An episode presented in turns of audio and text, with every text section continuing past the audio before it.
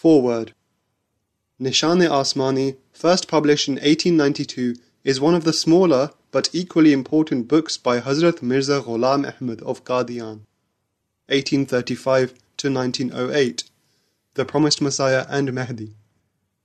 It is a closely reasoned thesis primarily based on prophecies made by some early Muslim saints and seers about the coming of the promised Messiah and the Mahdi. That all the events precedent to the coming happened as prophesied, and that they conclusively established the claim of the revered author to be the promised Messiah and Mahdi, is part of history. He has since been globally hailed and accepted by tens of millions of devoted followers, the Ahmadiyya Jamaat, known for their genuine commitment to religious values, devotion to the living God, service to mankind, piety, and peaceful communication of the truth. The present Imam and head of this deeply religious Jamaat is Hazrat Mirza Masroor Ahmad, the fifth elected and divinely sanctified successor of the promised Messiah. Nishan-e Asmani was translated into English by Mr. Muhammad Akram Ghauri of blessed memory and revised by Miss Shamim Akhtar, USA, and Mr. Iftikhar Ahmed Ayaz, UK. Please remember them in your prayers, as well as Mr. Raja Ataul Manan, Mr. Tahir Mahmood Mubashir, Mr. Zul Qarnain, and Abdus Salam Anjum, who worked diligently at different levels to bring this book into final shape. All praise and gratitude is due to Allah for this complete and comprehensive book, which serves as God's final argument against the opponents, enhances the faith of the believers, and increases their knowledge. It is named the Heavenly Sign, or the Testimony of the Recipients of Revelation. From among the writings of the Mahdi and Messiah of the time and Mujaddid of the age, Hazrat Mirza Ghulam Ahmad of Qadian published in June 1892 at Riyad Hind Press, Amritsar, under the supervision of Ghulam Muhammad, calligrapher. Footnote This is a heavenly sign. Produce its like if you can. Either bring out your Sufi to face me, or of doubting me repent. End footnote. Public announcement. Whoever receives this book should know that it has been sent at cost Please send through money order the sum of three annas, being the price of the book, plus half anna for postal charges, which adds up to three annas and six pai, so that it can be saved to bear the cost of the next book, Dafi ul Wasavis. Whoever desires to buy more copies should ask for them. Peace be on him who follows the guidance. Mirza Ghulam Ahmad of Qadian, District Gurdaspur, the Punjab, 1st of June 1892.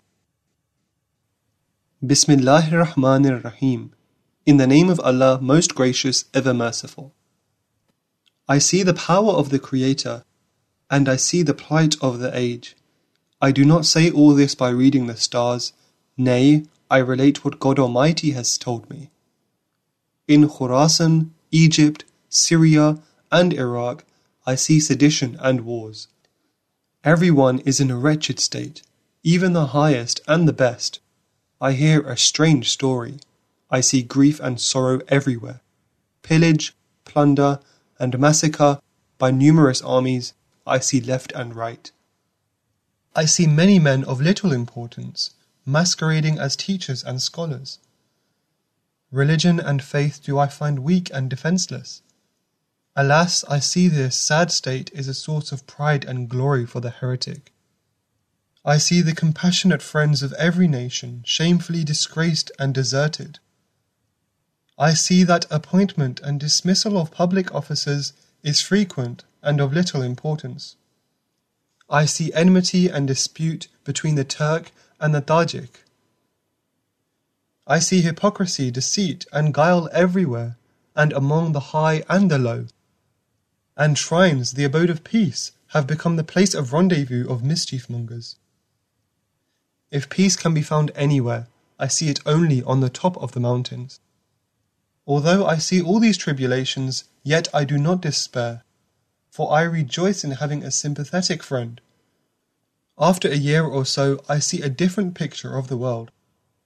I see a monarch who is the essence of wisdom, a stately and graceful leader Analogies need to be interpreted, as I do not see these things while fully awake.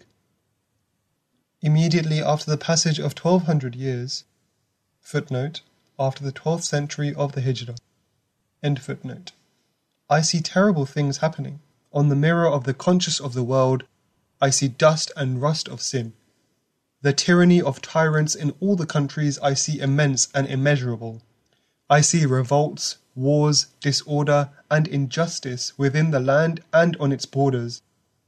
I see that the slave has become like his master, and the master I see like a slave. I see that anyone who is befriended by adversity is under a heavy burden and embarrassed. I see that a new coin is struck, whose value is less than it seems. I see the rulers of the seven kingdoms are at daggers drawn each with the other. I see the face of the moon darkened, and the heart of the sun I see wounded. Footnote. This points to the eclipse of the sun and the moon. I see the trader helpless and forlorn in the middle of his journey, far away from his destination. I find India in a wretched state. I see the tyrannies of the Turks and the destruction. I see the trees in the orchard of the world are barren and without fruit. I find that unanimity, contentment, and seclusion are the best recourse at this time. But do not grieve, for in the midst of these anxieties I envision the joy of meeting the sweetheart. When the unfruitful winter is over, footnote, the 13th century of the Hijrah, end footnote, I envision the rising of the sun of a happy spring. When his tenure comes to its successful end, footnote, the promised Messiah, salam, end footnote, I see that he will be succeeded by his illustrious son. I foresee that aristocrats and nobles will become his faithful disciples. I see that this exalted ruler will be the monarch of the seven continents. He resembles the Holy Prophet ﷺ in his appearance, and I find him to be of placid disposition and scholarly deportment. I see his hand shining like the white hand of Moses, and in his hand I see the Zulfiqar. Footnote, the sword of Hazrat Ali. End footnote. I smell the fragrance of the garden of the law of Islam. I see the flower of the faith blooming and flourishing extended up to forty years, O my brothers, I see the ministry of this champion. I see the sinners ashamed and out of countenance before this immaculately innocent Imam. I see that he is the God soldier, defender of friends, and killer of the foe. He is compassionate and faithful like the friend of the cave. Footnote. Hazrat Abu Bakr Siddiq, may Allah be pleased with him. End footnote. I see the beauty of Sharia enhanced in his time, and Islam flourishing on a sound footing. I see the treasures of Khosrows and wealth of Alexander all being dispersed from the cause of faith. I see him as the universally accepted leader, the whole world following him faithfully. I see the name of that illustrious personage written, and I read Alif, Ha, Mim, and Dal. Footnote Arabic characters which make up the word Ahmad. With his advent, I see that the faith, the world, shall prosper, and mankind will float upon a wave of good fortune. I see that he is the Mahdi and the Messiah of the age, and he is a champion in both capacities. I see the whole world has become like one big city, and his justice is the fortress for one and all. This monarch of mine will have seven ministers, each will be an excellent administrator. In the hands of the cupbearer of Tawheed, I see a sweet and delicious wine. I see the rusted swords of the iron hearted champions blunt and discredited. The wolf and the sheep and the lion and the deer, I see them all grazing in peace and without fear. I see that the wary and the vigilant Turk are slack, and their enemy is inebriated. I see Ni'matullah sitting smug in a corner, aloof and indifferent to everything. Here, Munshi Muhammad Jafar Sahib insists that the couplet, The Vigilant Turk, actually contains a prophecy that people would deny me.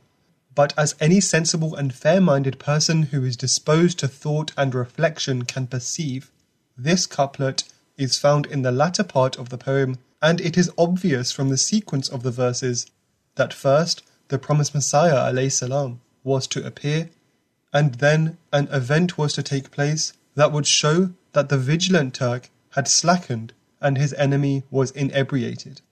It is obvious that no one besides me has claimed to be the promised Messiah salam, in this age. Therefore, not even a simpleton can consider me to be the Turk.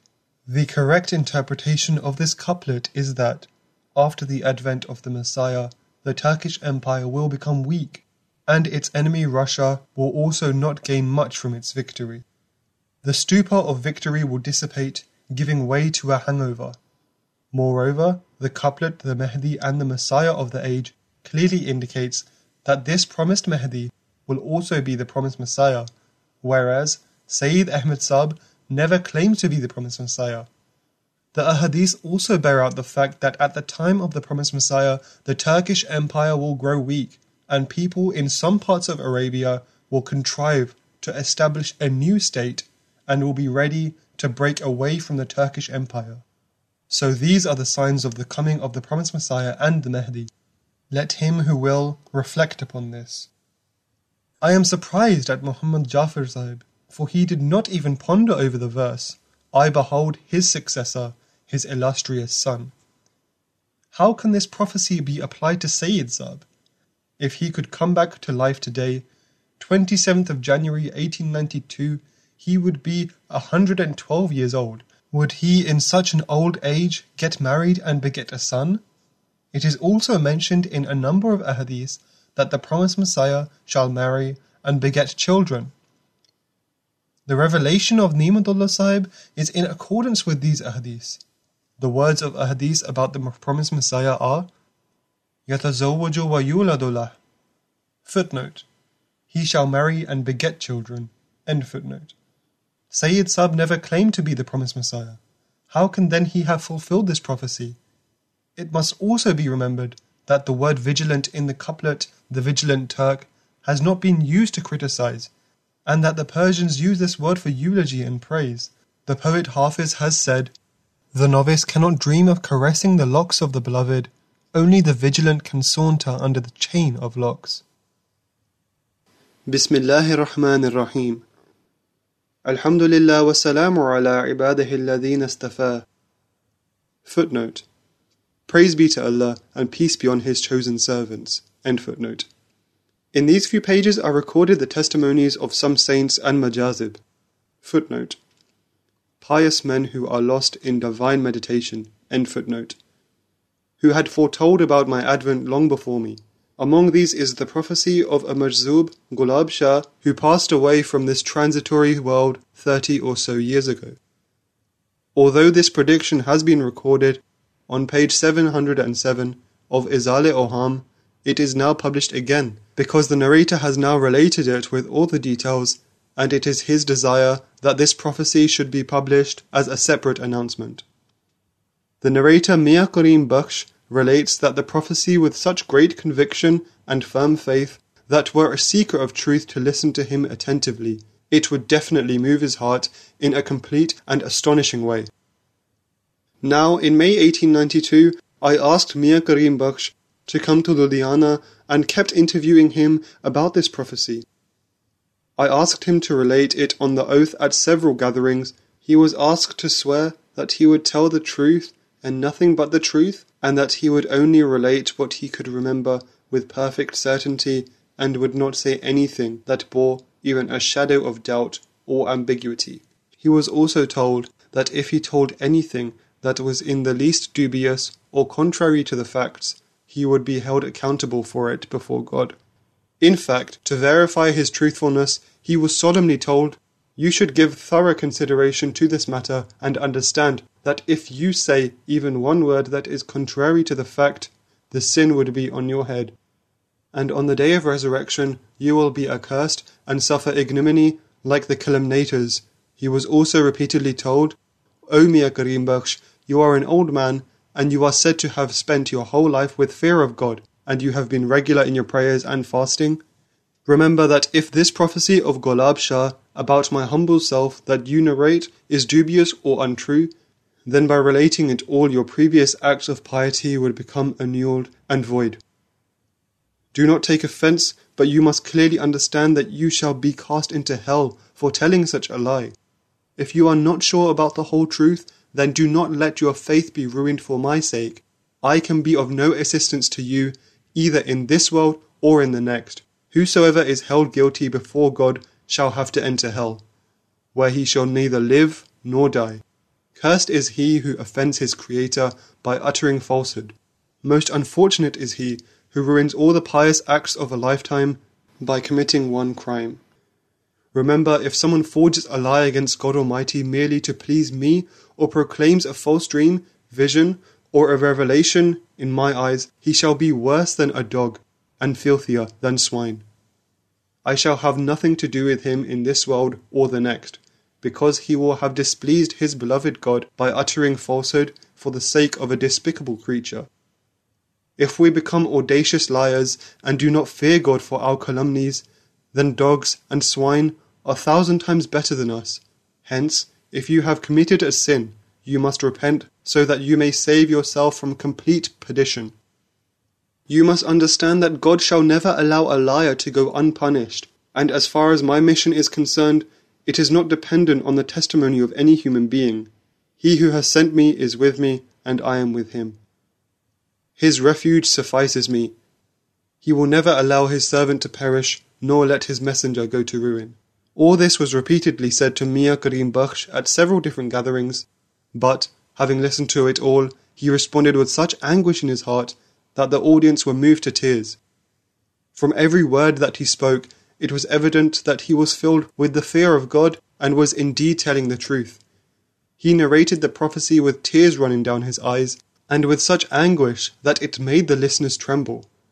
That day it had become absolutely certain that this prophecy had permeated his entire being, and his faith had greatly benefited by it. Therefore I have set out the following announcement from him, which he has dictated, having sworn on the name of God Almighty. The fair minded and discerning readers will have no difficulty in realizing what a superb testimony this is. In addition to this, there is also another prophecy which a godly man named Nimatullah, renowned in India as a saint and seer of true visions, has written in a poem. He passed away 749 years ago, and this also is the time that has elapsed since the poem which contains the prophecy was written. When Maulvi Muhammad Ismail Sahib Shahid was trying desperately to have his mentor, Sayyid Ahmad Sahib, recognized as the Mahdi of the age, he got hold of this poem and did all he could to prove that this said prophecy applied Sayyid Sahib. He even published this poem in his book. However, in no way can the conditions and signs mentioned in the poem be applied to Sayyid Ahmed Sahib. It is true that he who will come to fulfill the prophecy has been named Ahmed. It is written that he will appear in India, and it is also mentioned that he will appear in the 13th century of the Hijrah. A cursory glance can make one imagine that all the three conditions are fulfilled in Sayyid Ahmed Sahib. A little reflection, however, will show that this prophecy is not at all relevant to Sayyid Ahmed Sahib. It is clear from the verses that the promised Messiah will not appear in the beginning of the 13th century. Rather, his advent will make it at the end of the century, after several great events, disasters, and catastrophes. That is to say, he will appear at the turn of the 14th century, it is obvious that Sayyid Ahmad did not live to see even the middle of the 13th century. How then can he be called the Mujaddid of the 14th century? Moreover, Sayyid Sahib himself never made the claim which is ascribed to him, nor can any statement of his be presented which contains such a claim. Besides, in his poem, Sheikh Ni'matullah Wali has said that he who has to come will also be called the Mahdi and Isa, Jesus and it is well known that Sayyid Ahmad never claimed to be Isa. Furthermore, these verses also indicate that his son, who will have the characteristics of his father, will succeed him. It is also clear that Sayyid Ahmad Sahib never made a prophecy about such a perfect, righteous son, nor did he have any son who was imbued with the spirit of Isa. These verses also indicate that after being commissioned the reformer will live for 40 years, while it is well known that Sayyid Sahib passed away from this transitory world just a few years after his advent. It is evident from Barahin-e Ahmadiyya that I was commissioned to revive the faith at the age of 40, about 11 years ago, according to the prophecy mentioned in Izale Oham.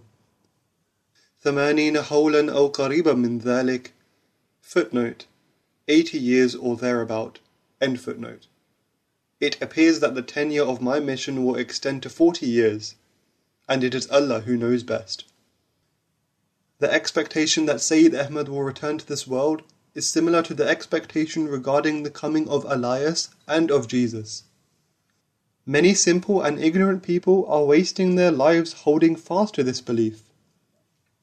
The truth of the matter is that it is God's practice that He sometimes gives the news of the coming of a deceased prophet through some saint or recipient of revelations. By this, He only means to convey that another person possessing His disposition and characteristics will appear. For example, Malachi, one of the Israelite prophets, had foretold that Elias, who had been raised to heaven, would come back to this world, and that unless and until he came back, the Messiah would not appear.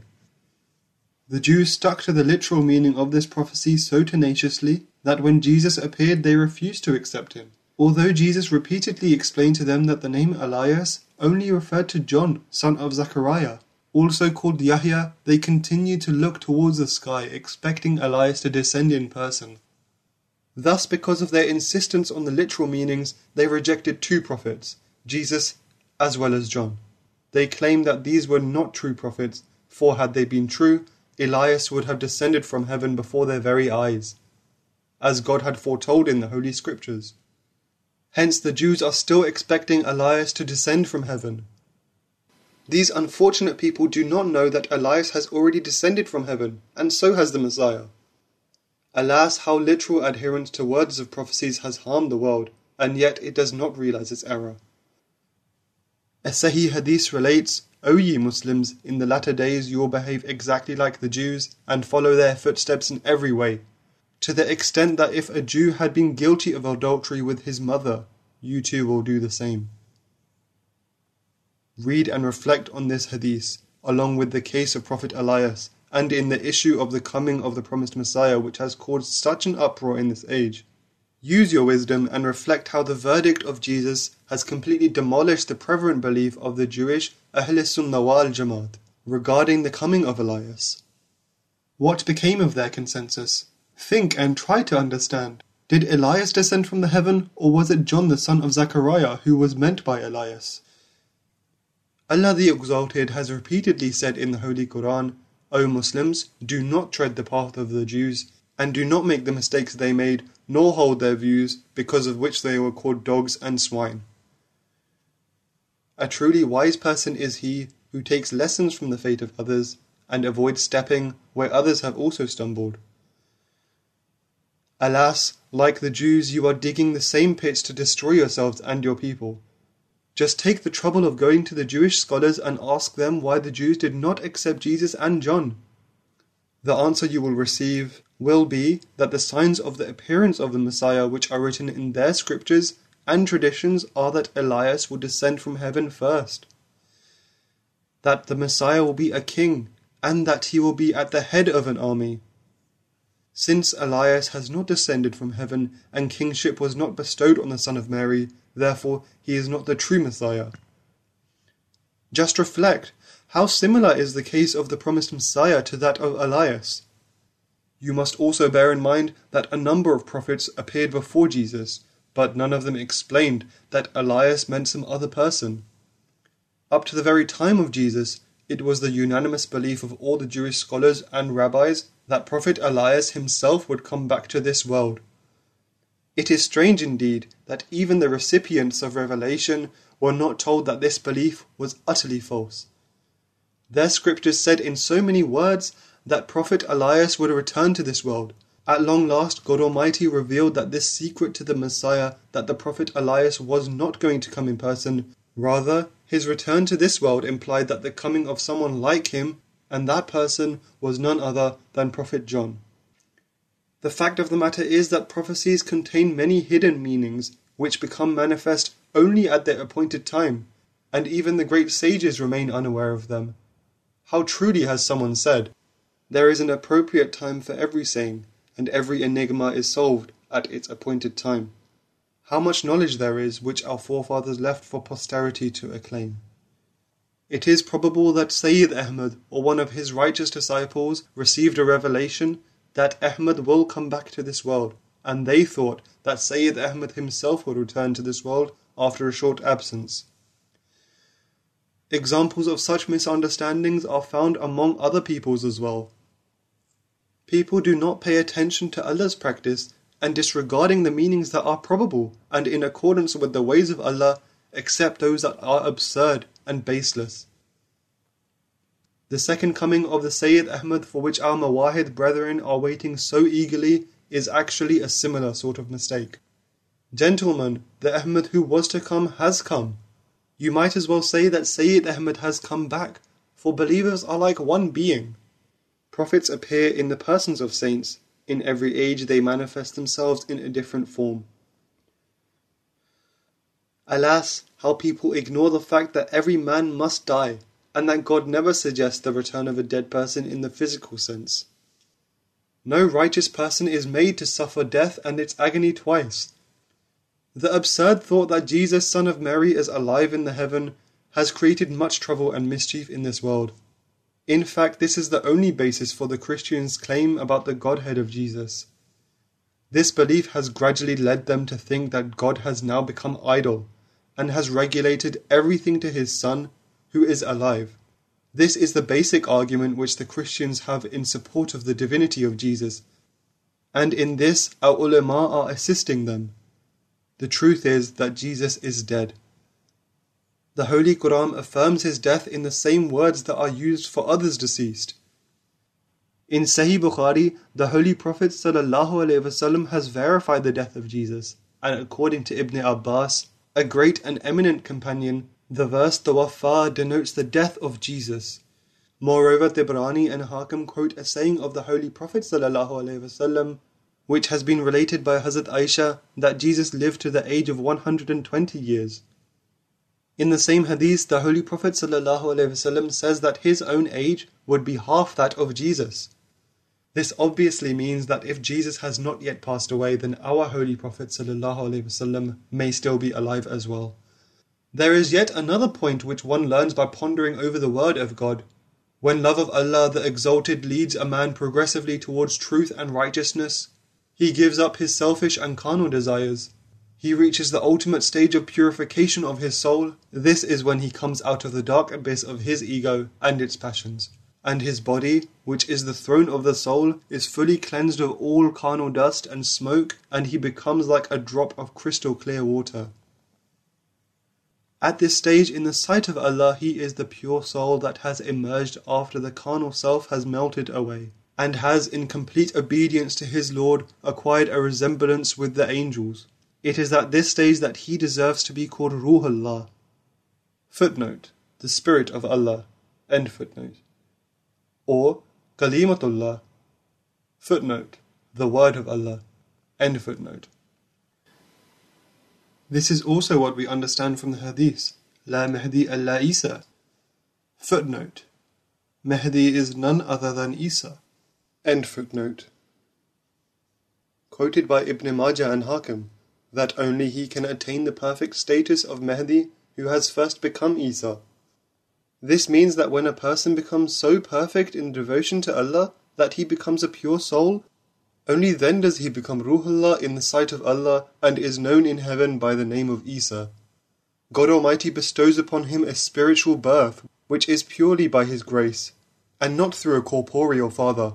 To be so completely free from all kinds of darkness of the corporeal self as to become soul incorporeal is the consummation of self purification and self annihilation for the sake of Allah.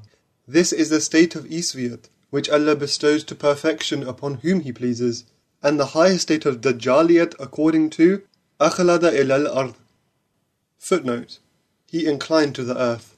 Surah Al Araf, chapter 7, verse 177. End footnote. Is that a person becomes progressively more and more inclined towards mundane desires till he falls into the abyss of darkness and becomes darkness itself. He acquires a natural amity with darkness and an innate antagonism to light. The existence of Dajjaliyat as opposed to Iswiyat is imperative, because opposites can only be recognized by contrast. These opposites have existed since the time of our Holy Prophet sallallahu alaihi wasallam. He called Ibn Sayyid Dajjal and said to Hazrat Ali, You bear a resemblance to Isa. This was when the seed of Isa and Dajjal was sown. With the passage of time, as the darkness of Dajjal grew, so did people with the true spirit of Isa continue to appear to oppose it. This went on until the perfect Dajjaliyat emerged in the last days because of the vice, sin, disbelief, and transgression that prevailed all over the world like it had never done before. The Holy Prophet ﷺ had prophesied that such conditions would prevail in the latter days. Hence it was necessary that there should also be a full manifestation of Isviyat to counter it. It must be remembered that Dajjaliyat is a term that signifies all those evils, the prevalence of which in the latter days was foretold by the Holy Prophet ﷺ. Hazrat Muhammad ﷺ has mentioned several hundred of its ramifications or branches. The Maulvis who prefer to follow the convention in total disregard of the Holy Quran are also branches of the tree of Dajjaliyat. They recite the Holy Quran but do not understand it. In short, today Dajjaliyat is spreading its numerous tentacles in all directions like a spider. The disbeliever with his disbelief, the hypocrite with his hypocrisy, the drunkard with his drunkenness, and the clerics with their habit of preaching without practicing and their malice, are all spinning the net of Dajjaliyat. This net can only be demolished with a heavenly weapon, and that weapon can be effectively used only by the Isa who is to descend from the same heaven. Isa has indeed descended, and God's promise was bound to be fulfilled. I will lay out the prophecies that I had promised to do. Keeping to the chronological order, I think it will be appropriate to first relate to the prophecy of Ni'matullah Wali, along with the prophecy of the Holy Prophet, wasallam, and then the prophecy of Mia Gulab Shah, as it was related by Mia Karim Bakhsh. Ni'matullah Wali lived in the suburbs of Delhi, and is famous as one of the renowned saints of India. With reference to his Diwan, 560 Hijrah is believed to be the time of his appearance. The date of the publication of the book which contains the prophecy is Muharram 25, 1868. Thus, 41 years have elapsed since these verses were published. These verses are included in the booklet Arba'in fi Ahwalil Mahdiyin, published on the date already mentioned. And as I have already said, the objective of including these verses in the booklet was to try and establish Sayyid Ahmad Sahib as one of the Mahdis. Undoubtedly, people have greatly erred in understanding the hadith that mention the prophecy of the Holy Prophet about the coming of a man named Mahdi. In general, it has been erroneously aimed that the word Mahdi invariably refers to Muhammad son of Abdullah, who has been mentioned in some ahadith. But a careful study reveals that the Holy Prophet ﷺ has foretold the coming of several Mahdis. One of them has been called Sultan Mashriq, Footnote: The Emperor of the East. End footnote. In Hadith, he has to appear in an eastern country like India, while the country of his origin must be Faras, Persia. In fact, it is he concerning whom is written in a hadith that even if faith ascended to the Pleiades, he would bring it back even from there. Yet another sign concerning him is that he will be a farmer. In short, it is a definite and proven fact that several Mahdis are mentioned in the Sihah Sitta. Footnote: The six most authentic books of Hadith. End footnote. And one of them will appear in the eastern countries. But some people have been confused by the amalgamation of these Hadiths. However, the point which deserves most attention is that the time of the advent of one Mahdi as foretold by the Holy Prophet ﷺ, is the same in which we live in, and he has called him the Mujaddid of the 14th century of Hijrah. As God willing, I shall later elaborate. Anyway, though it is definitely clear that a great Mujaddid will appear in India at the beginning of the 14th century, it is quite arbitrary to declare that this prediction applies to Sayyid Ahmad Sahib. Because, as I have already pointed out, Sayyid Sahib did not even live to see the 14th century of Hijrah. Now I will present some verses of Ni'matullah Wali about the Mahdi of India with comments. The verses I see the power of the Creator and I see the plight of the age. I do not say all this by reading the stars. Nay, I relate what God Almighty has told me. Meaning that whatever I write in these verses shall not be of some astrological divination, rather it is something of which God Almighty has apprised to me through revelation. Immediately after the passage of twelve hundred years, I see terrible things happening. Meaning that with the beginning of the thirteenth century Hijrah, there will be a revolution in the world, and strange and amazing phenomena will be observed. And I see immediately after 1200 years of Hijrah, strange events will begin to unfold. On the mirror of the conscious of the world, I see the dust and rust of sin. Meaning that in the 13th century, righteousness and piety will disappear from the world, and there will be a storm of mischief. The rust of sin and dust of malice will spread everywhere, which means that hostility will become widespread, dissension will increase, and love and sympathy shall disappear, but we must not grieve on account of it. The tyranny of the tyrants in all the countries I see immense and immeasurable. In every country injustice will be at its height. Rulers will be unjust to the subjects, one king will be unjust to another, one co-heir will be cruel and unjust to the other, and there will be precious few who will adhere to justice and equity. I see revolts, wars, disorder, and injustice within the land and on its borders. In India and on its borders there will be great rebellions, wars, and tyranny. I see that the slave has become like his master, and the master I see like a slave. Such revolutions will take place that the master will become a slave, and the slave will take the place of his master, i.e., the rich will become poor and the poor rich. I see that a new coin is struck whose value is less than it seems. This means that the old dynasty of India will decline and there will be a new ruler of India and a new coin will be struck which will have very little intrinsic value. And all these events will occur in succession in the 13th century Hijrah. I see that trees in the orchard of the world are barren and without fruit. This means that there will be famines, and the orchards will yield no fruit. But do not grieve, for in the midst of these anxieties I envision the joy of meeting the sweetheart. In this time of tribulation and anxiety, which is the thirteenth century, you should not grieve, because amidst these tribulations I see the joy of meeting the beloved. This means that when the tribulations of the thirteenth century reach their climax, then at the end of the century the meeting with the beloved shall take place, i.e., God the Exalted will turn to us with mercy. When the unfruitful winter is over, I envision the rising of the sun of a happy spring. This means that when the winter of the 13th century is over, the sun of the spring will rise at the beginning of the 14th century. That is to say, the Mujaddid, revivalist of the age, will appear. When his tenure comes to its successful end, I see that he will be succeeded by his illustrious son. This means that when his mission comes to its successful conclusion, his son, who will be his very image, will succeed him. That is, it is destined that God the Exalted will grant him a righteous son, who will be his exact image and follow in his footsteps and thus remind people of his father. This is in fact in accordance with the prophecy that I had made about a son of mine. I foresee that aristocrats and nobles will become his faithful disciples it is also destined that kings and noblemen will ultimately become his humble followers, and devotion for him will lead some of them to high fortune and sovereign power.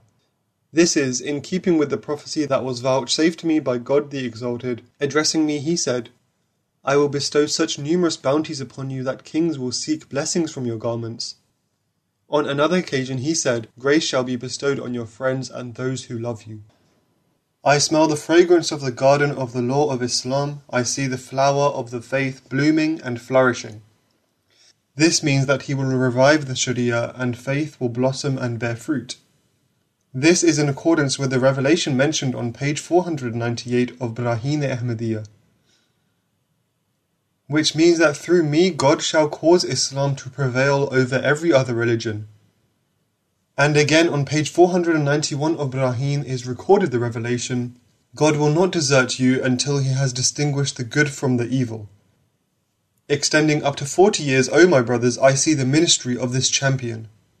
This means that he will live to 40 years from the day he becomes the recipient of revelation and proclaims to be the promised Imam. Now let it be clear that I was commanded through a specific revelation to call the people to Allah in the 40th year of my life, and I was given the glad tidings that I will live up to 80 years or thereabout. In view of this revelation, the tenure of my prophetic mission will extend to 40 years, out of which 10 full years have already passed. See page 238 of Barahin-e Ahmadiyya. And Allah has power over everything.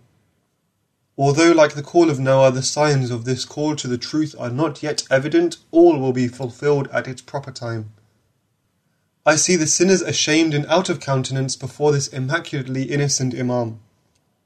This couplet clearly indicates that the Imam who will come at the beginning of the 14th century will have many opponents and insolent deniers who will be destined to suffer disgrace and humiliation. This is referred to in the revelation which was published in Asmani Faisla and which is as follows I am the bestower of victory. I will give you victory.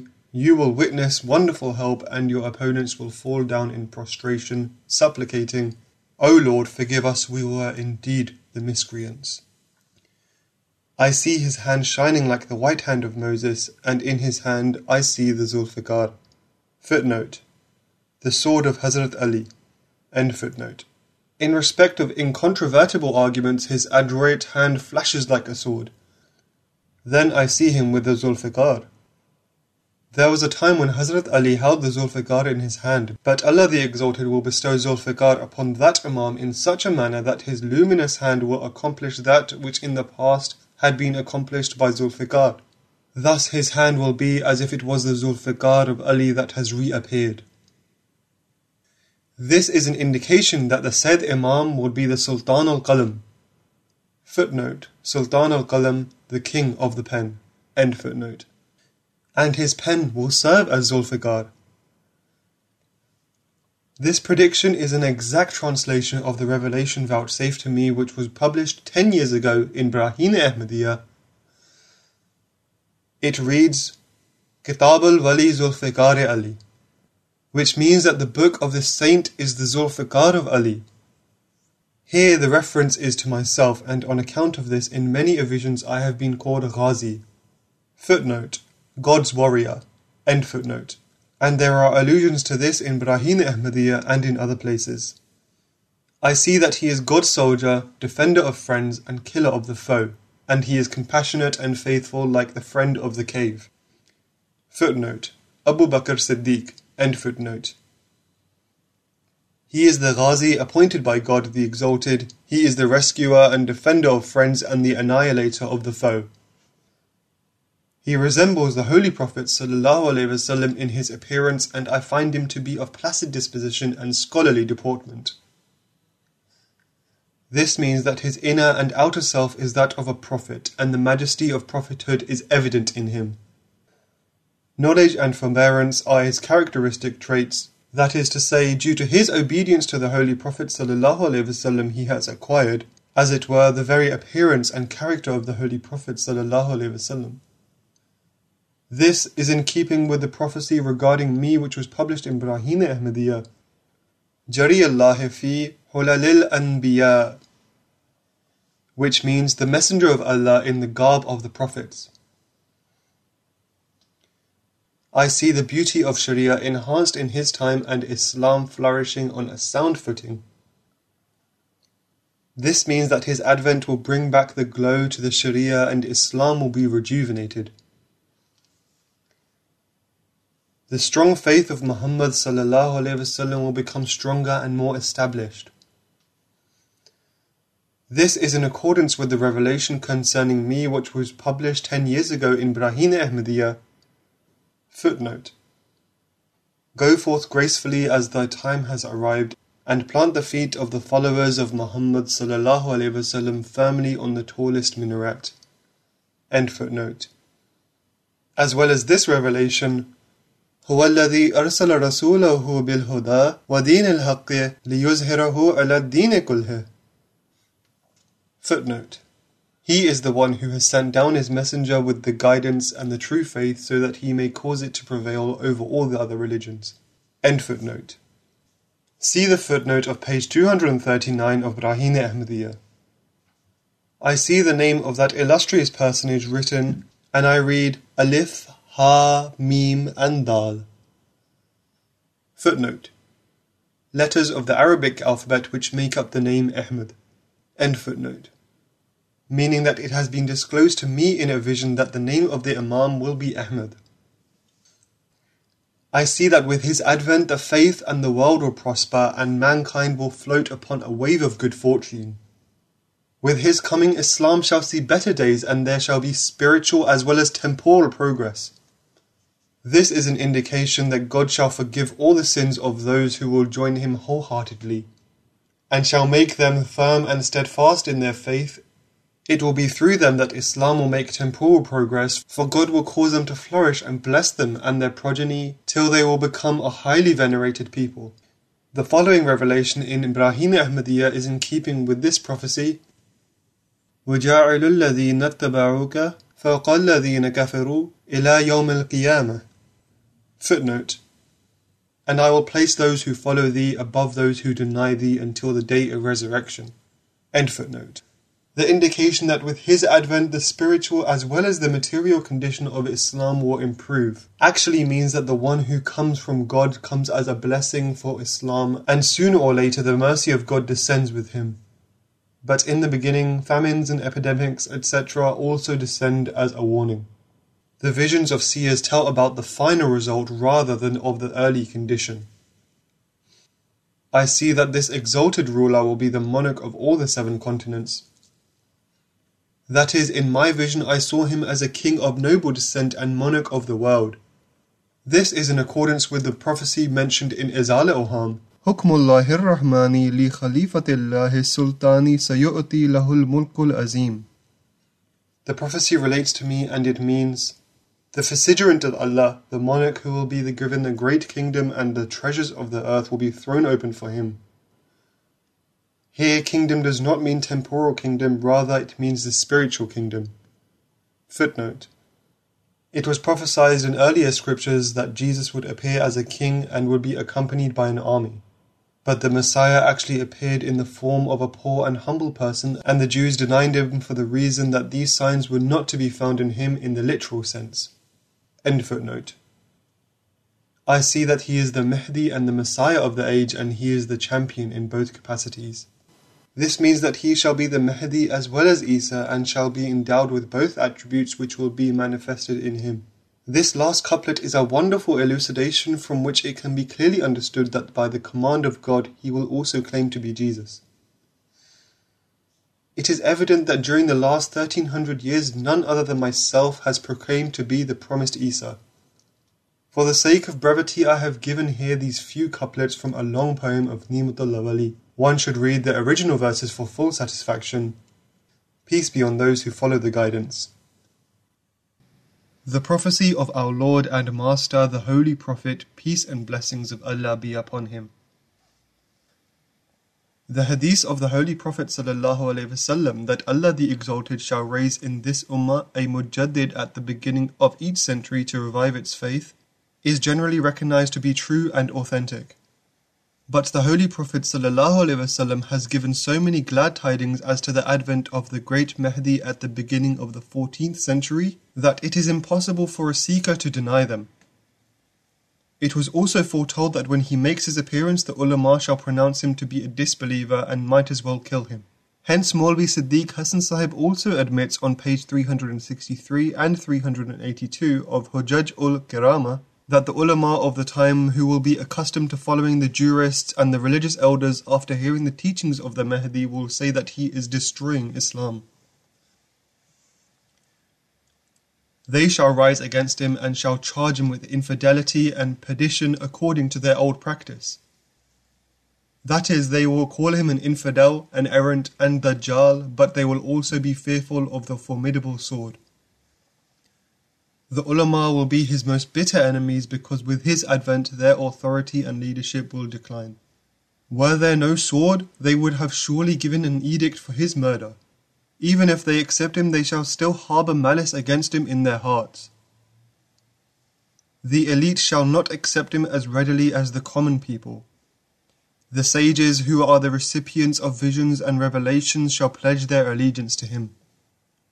In this statement, Siddiq Hassan Sahib misunderstood the meaning of the word sword by saying that if there were no fear of the sword of the government, they would have murdered him. To ascribe the sword to Mahdi is to misconstrue the true intent of the hadith. If the Mahdi had the sword in his hand, then how could these cowardly ulama, despicably avaricious for their pelf and pomp of this world, proclaim him to be an accursed and infidel and dajjal? They would rather fawn upon the infidels and destroy their faith.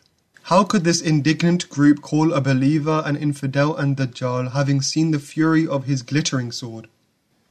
Besides, Siddiq Hassan Sahib has made an unwarranted addition that the deniers of the promised Imam will be the Hanafites, the conformists, and not they, the Muwahids. The fact is that these Muwahids are the foremost denigrators, while the Muqalladeen, Hanafites, have simply followed suit. Again, Siddiq Hassan Sahib is highly mistaken in thinking that the promised Imam is Muhammad bin Abdullah Mahdi, because according to him, the promised Imam is a bloodthirsty Imam and a warrior. Besides, according to these ulama, a loud voice will be heard from the heaven in support of that promised Imam, and he will perform great miracles. Jesus will descend from the heaven and take the oath of allegiance at his hand and join his followers, and he, the Mahdi, will have the sword to punish the disbelievers.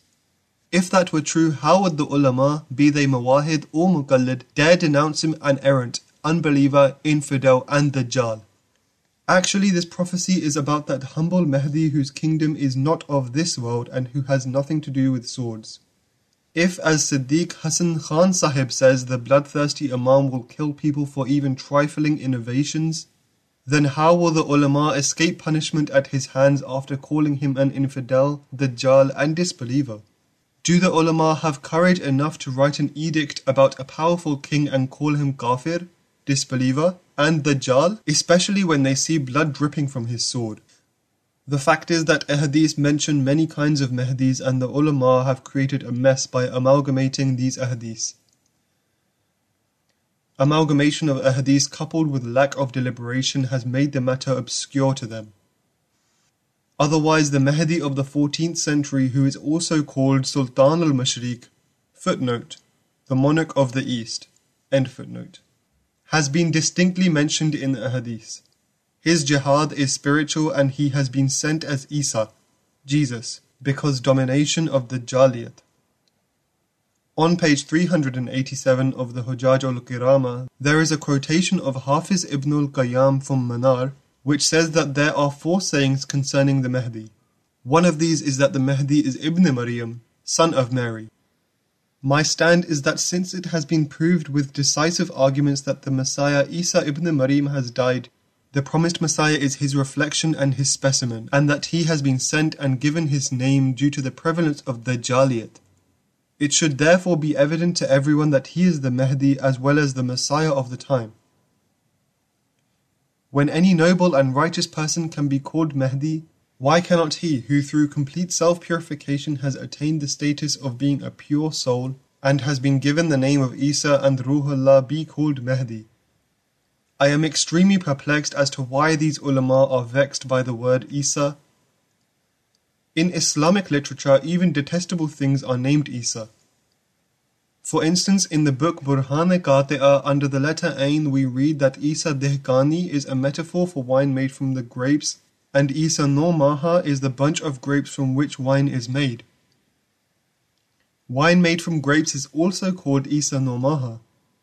Now it is outrageous that these ulama should name a wine Isa and not hesitate to mention this in their books, and consider it permissible that an abominable thing and a holy man should have the same appellation, while the person whom God Almighty by His grace and power names Isa as opposed to the prevalent Dajjaliyat should be considered by them to be an infidel. The prophecy related by Mia Gulab Shah as related by Mia Karim Bakhsh under oath. Communication of a true testimony by Karim Bakhsh of Jamalpur for the information and benefit of all Muslims. Let it be clear to all Muslim brethren that it is solely out of compassion and goodwill which I have for them, that I want to relate in full the testimony which I had mentioned earlier and which is printed on page 707 of Izala-e-Oham, in respect of Mirza Ghulam Ahmad of Qadian, so that people may be specifically informed and I may be acquitted of the responsibility of conveying the testimony. Before I relate the testimony, I call Allah the Almighty to be my witness that my statement is true and entirely free from every doubt and uncertainty. If in this statement which I am about to relate there should be any additions or omissions made by me, then may God punish me in this very world. I fully understand that if I say anything that is contrary to the facts and forge a lie against Allah, I will be counted among the chief inmates of hell and incur his curse and wrath both in this world and the hereafter. The testimony I am now going to relate is well preserved in my memory, not so by my own effort, but with help from God, so that it may be conveyed at its proper time. I have been well aware from the beginning that I shall greatly displease my dear people by giving this testimony, and shall also get a liberal share of the edicts of disbelief that are going to be distributed by the ulama. I know that my brethren will boycott with me, and I will also become the butt of taunts and abuse and sneers. But I am also certain that if I conceal this evidence at this time of trial and tribulation, I will displease my God and will be guilty of a grave sin and will be thrown into the bottomless pit of a blazing fire. I have therefore weighed both kinds of loss and have come to the conclusion that the former outcome that the notables among my brethren might desert me, or the ulama might write edicts against me and declare me an infidel, is too trivial and unimportant. I am now an old man, and my end is near. It would be most unfortunate of me if at this age I were to fear anyone but Allah. I am indeed terrified of committing what constitutes transgression and disbelief in the sight of Allah, and I truly fear the fire of hell, which I cannot bear at all. Why should I then, for the sake of this transient world and out of fear of the ulama and my community, earn for myself shame and disgrace on the day of judgment? I pray to Allah the Exalted that I may die a believer. I will never tell a lie. If He is pleased with me, then every worldly disgrace is to me an honor and every suffering is a joy. I am not afraid of being separated from my brethren for the sake of Allah for I am now in the latter part of my life. Death has separated me from many of my relatives, and very soon I too will leave this transitory world and bid farewell to my remaining loved ones. I shall deem myself very fortunate indeed if I am separated from them for the sake of Allah and in order to please them. O my brethren, believe me, if I did not have this testimony with me, and if about thirty one years ago a godly saint had not dissolved the mystery concerning the promised Isa, Messiah, and told me who it would be, today I too, like my brethren, would be one of the bitterest opponents of Mirza Ghulam Ahmad of Qadian. It would have been impossible for me to accept Mirza Sahib as the Messiah, and to renounce even on the pain of my deaths my old beliefs which are in my opinion were shared by Ahli Sunnah wal Jamaat, all the pious predecessors, and were universally accepted by all the ulama. It was by the sheer mercy of God the Exalted that about thirty years ago a godly man, a wanderer of the desolate places, a majzub, told me things that which have now become manifest signs for me. These prophecies have convinced me of the truth of Mirza Sahib so firmly that even if someone were to cut me to pieces, I would care the least for my life. Just as the day dawns and no one has any doubts about it, so did it become clear that Mirza Ghulam Ahmad of Qadian is undoubtedly the same promised Messiah whose advent had been foretold, and whose name was Isa, Jesus, in the scriptures. My heart is full of the certainty that Prophet Jesus is dead and will never return, and the one whose advent was foretold by the Holy Prophet ﷺ is this very Imam who was born in this Ummah. Hence, I wanted to convey this truth to others as well and to help the ignorant ones take the right path. God is aware of what is in my heart and He knows that I am truthful. May God ruin me if I do not tell the truth. Brethren, fear God and do not reject your brother's evidence on account of the unwarranted suspicion, because for all of us the day from which there is no escape is near. The testimony which I possess is that in my village, Jamalpur, in district Ludhiana, there lived a godly and holy man named Gulab Shah. I used to keep his company and derive spiritual benefit from him. Although I was born in a Muslim family and called myself a Muslim, I cannot help admitting that it was actually he who taught me the ways of Islam and put me onto the holy path of Tawheed. That revered saint once said to me, Jesus has now come of age and he will come to Ludhiana and point out the errors in the Quran and will make judgments according to the Quran. He then said, He will judge according to the Quran and the ulama will not accept him. Again he said the ulama will reject him vehemently. I said to him, The Quran is the holy word of God. Do you mean to say that it also contains errors?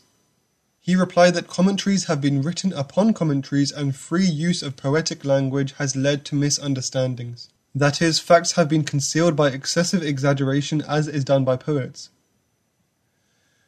When Isa comes, he will point out all the errors and will give his ruling according to the Holy Quran. He again said, He will give his ruling according to the Holy Quran. I said to him that the ulama are the heirs to the Quran, why would they reject him? He answered that the ulama would strongly reject him. I repeated my question. Why would the ulama deny him when they are the heirs to the Quran? At this he became greatly annoyed and incensed and answered, You will see what the ulama will do. They will oppose him vehemently. Then I asked him, Isa has come of age, but where is he? He said, In Qadian. At this I said to him, Qadian is but three leagues distance from Ludhiana. Surely there is no Isa there? To this he did not reply then, but at another occasion he did answer my question. I have not been able to relate it earlier because it happened such a long time ago. Now I can recall that in the end he taught now I can recall that in the end he told me several times that Isa was in Qadian, which is near Batala. When he said to me that Isa was in Qadian and had come of age, I said, Isa son of Maryam is in the heaven and that he is supposed to descend at the Kaaba. Who then is this Isa who you say is in Qadian and has attained manhood? To this he answered with great kindness and compassion and said, Isa son of Maryam has died. He will never come back. I have thoroughly researched this matter. Isa son of Maryam is dead and he will not come back. God has called me a king. I speak the truth. I never utter falsehood. Then, on his own accord, he repeated three times that the name of Isa who is to come is Ghulam Ahmed. Although I had witnessed a number of Gulab Shah's predictions to come true, in respect of this prophecy that the Isa awaited for was living in Qadian and that his name was Ghulam Ahmed. I remained a skeptic until I saw it all come true. Though I believe that he was a holy and godly man, I was by no means willing to accept this prophecy because I believed that it was contrary to the belief of the Ahl Sunnah wal Jamaat.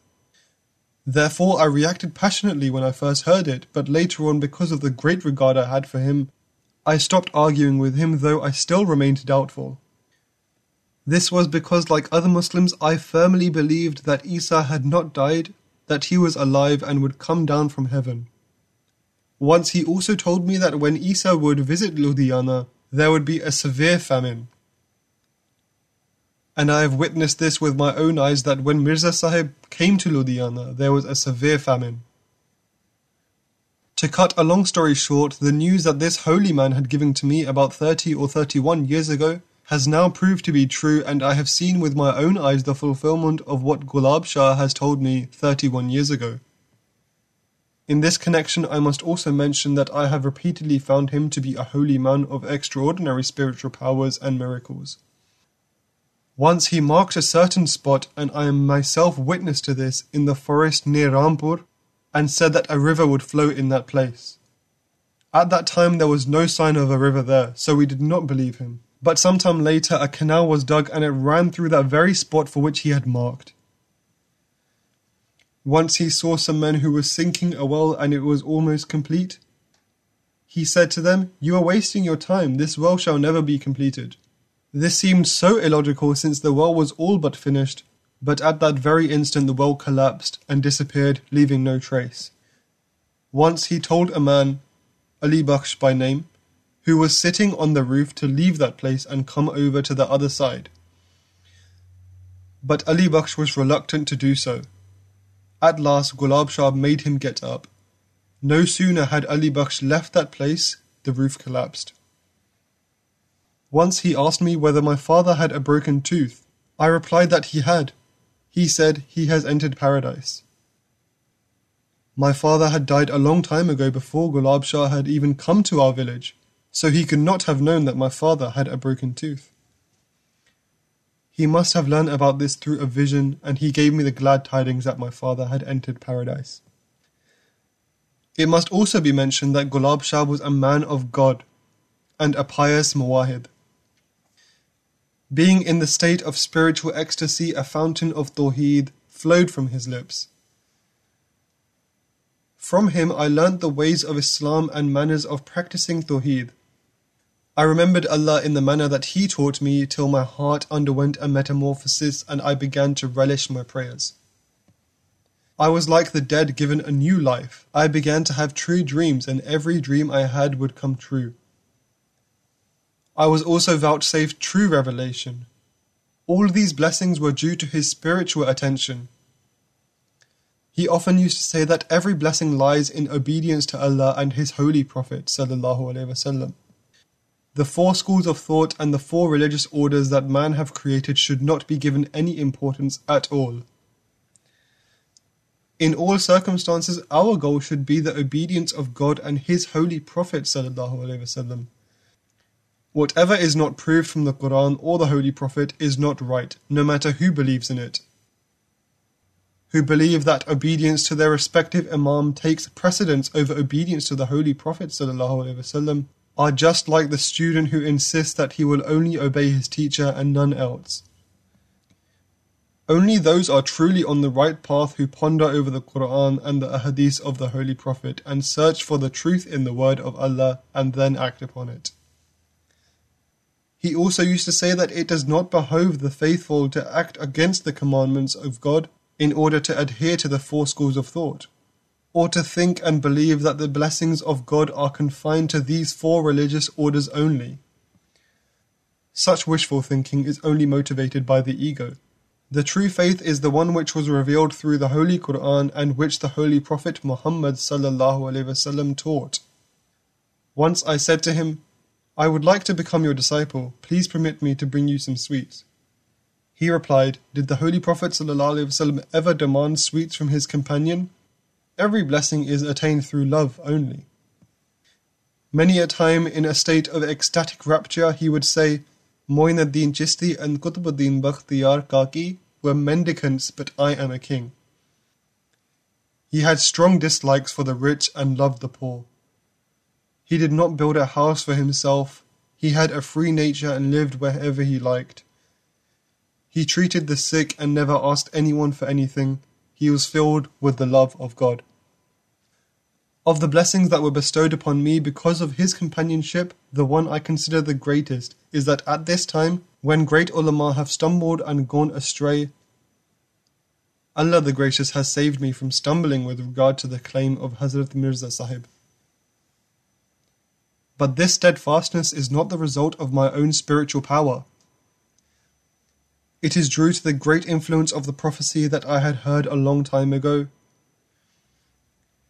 He had told me, You will see how the ulama will behave when Isa appears.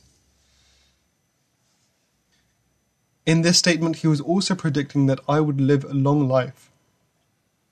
It had meant that I would live for another 30 years and that he would not be alive at the time but I would be. It is not possible for me to relate in detail all the true dreams I had because of this blessed companionship. I had relations of love, sincerity, sympathy with most ulama. Once he, Gulab Shah, said to me, Do you really know these ulama? After some time I saw some of the ulama in a dream. Their garments were extremely filthy and their bodies emaciated. They were in a wretched and degraded condition. and they were all from Ludhiana.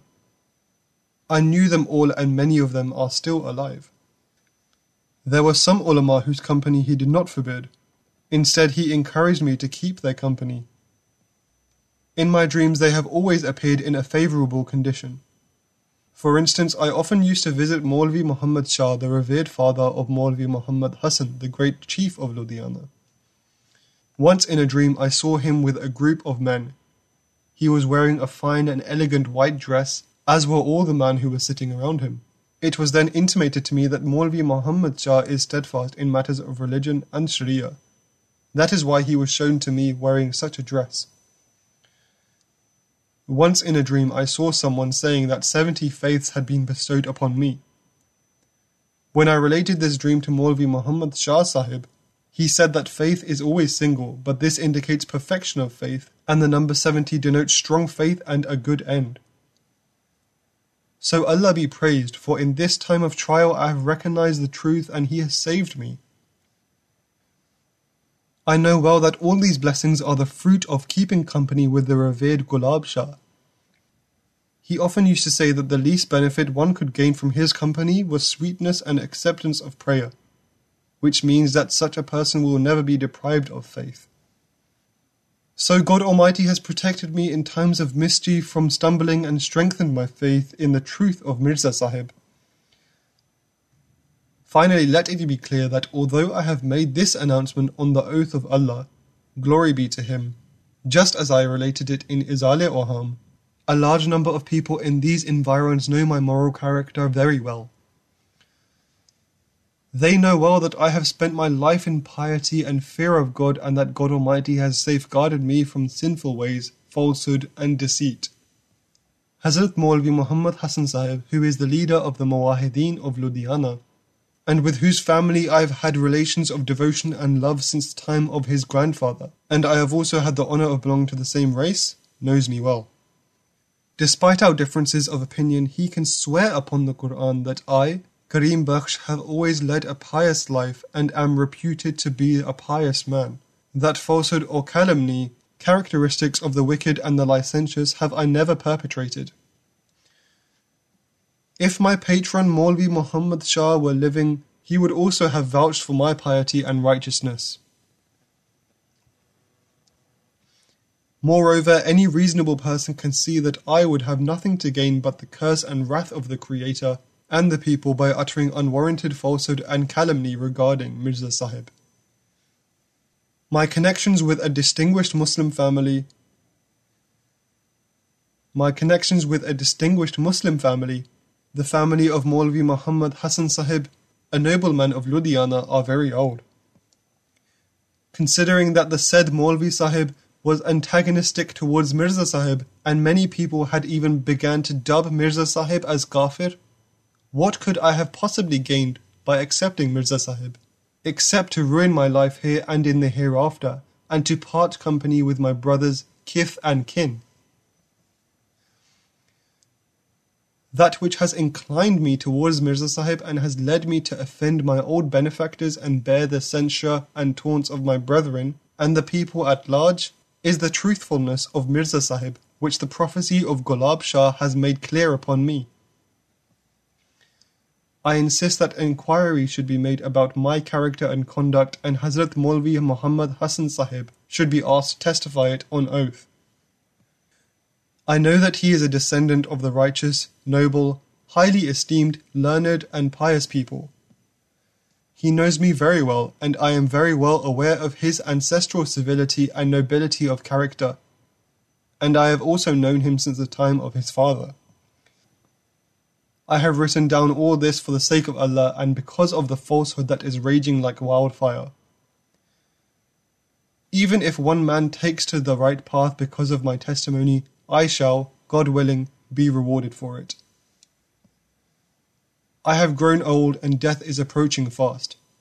Maybe Allah the Generous, who appreciates the smallest act of goodness, will also bless me for this one good deed of mine just as he blessed the one about whom he says in the Holy Quran, وَشَهِدَ شَاهِدًا مِّن بَنِي إِسْرَائِيلَ Footnote And a witness from among the children of Israel bears witness.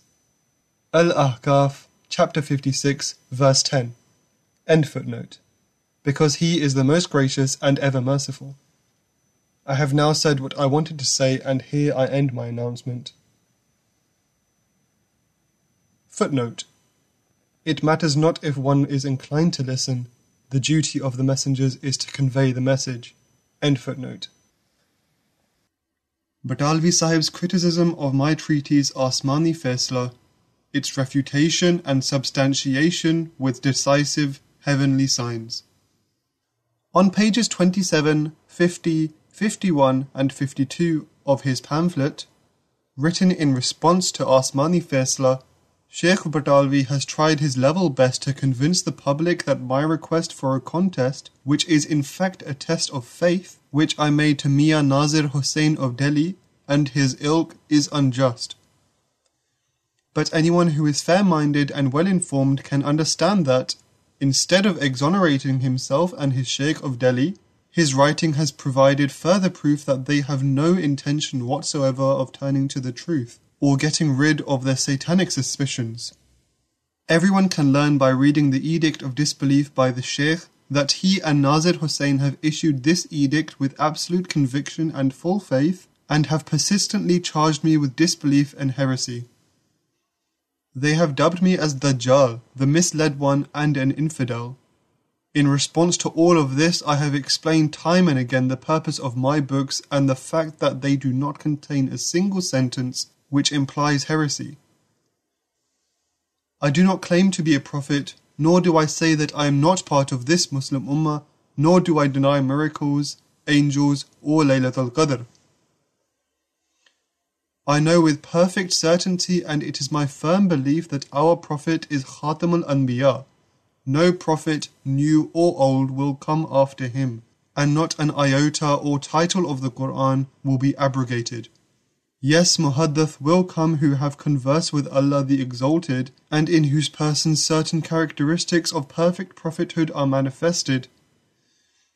Indeed, in certain respects, they are the very grace and dignity of prophethood, and I am one of them. But these religious clerics have failed to comprehend my reasoning. I am particularly sorry for Nazir Hussain, who in his old age has rendered to naught all his learning. When I realized that these people completely ignore the Quran and the Hadith and give contrary meanings to the word of God, I lost all hope in them and entreated Allah the Exalted for a divine decree. So, in accordance with what God revealed to my heart, I proposed a way of reaching a decision. If these people had any desire for justice or truth, they would have accepted my proposal without hesitation. What an absurd demand it is that I should, of my own accord, change the period of one year, which is the period given in the Revelation, and reduce it to just one week, or a fortnight. They do not understand that this period has been fixed by God Almighty, and a mere mortal can never dare set a time limit for showing miracles on his own. Even the prophets never did so, and if they ever tried to fix dates on their own, they were censured. How therefore can one week substitute for one year? I wonder what has happened to their learning and righteous perception. Do they not understand that it is not for a man to fix time limits? If one of them has indeed received a revelation to show a sign in two weeks, then he should go ahead and do so. I shall accept his challenge, and if I fail to do the same in response, they will be declared truthful. But keep in mind they are just lying and babbling. The fact is that Allah the Exalted has hardened their hearts and put veils over their eyes. They can neither see nor understand. O you who are just and who judge fairly, think. Can a recipient of revelation say anything on his own? How then can I change the period which God Almighty has revealed to me? Indeed, God may change it himself, for he has the authority to do so, while man has none, and no one can dictate to him. Footnote. Seekers must be patient and resolute. End footnote. If they really are true seekers and fear hell, then one year is not long. Moreover, one year does not mean one full year. Allah, with His grace and compassion, will decide the matter within this time. He has the power to show the sign even before the end of a fortnight. I wrote for a contest because Nazir Hussain and Batalvi, etc., openly wrote about me that I was a disbeliever, rejected, accursed, Dajjal, and prevaricator, to the extent that anyone according to him who believes in me also becomes a disbeliever. In such a case, it was necessary to hold a test for the signs of faith. There is not the least doubt that God distinguishes the believers with special signs, and through such heavenly signs they become completely distinct from others, be they infidels, hypocrites, or transgressors. This is what I had called them to, so that it may be decided who, in the eyes of Allah, is a true believer and who deserves His wrath and chastisement. If these people were certain about their faith, they would not have shied away from this contest. But to date, none of them has dared to accept the challenge, and finally they have offered this plea You show us the sign, and we will accept, provided manna descends from heaven, or a leper is cured, or a one eyed person becomes two eyed, or a piece of wood is turned into a serpent, or if I come out alive and unhurt from a blazing fire after jumping into it. See page 50 of Jawab Faisla Asmani. The answer to all these absurdities is that Allah is indeed the Omnipotent and has power to do all this as well as show countless other signs. But He acts according to His own will and wisdom. The previous disbelievers had made a similar demand. فَلْيَأْتِنَا بِآيَةٍ كَمَا أُرْسِلَ الْأَوَّلُونَ Footnote Al-Anbiya, chapter 21, verse 6. End footnote. That is, if he, the Holy Prophet وسلم, is a true prophet, then he must show signs like those of Moses and the other Israelite prophets. The idolaters even demanded that he should raise their dead to life or ascend to the heavens right before their eyes, and bring a book that they might hold it in their hands and look at it, so on and so forth. However, God Almighty did not submit to their will like a subordinate, and He showed only those signs which He intended to. Sometimes those who demanded signs were told, Is not the Holy Quran big enough a sign for you? This was a very wise answer because every sensible person can understand that signs are of two kinds. Firstly, the signs which are difficult, nay, impossible, to differentiate from deceit, trickery, or sleight of hand, etc. The other kind are those that are totally different from such falsifications and have no semblance to deceit, trick, sleight of hand, or chicanery. The Holy Quran is a miracle of second kind. It is a resplendent sign which in every way and from every angle shines like a glittering gem. Turning a stick into a snake is not a distinguishing sign. Moses made a snake, so did the magicians, and it is even done today.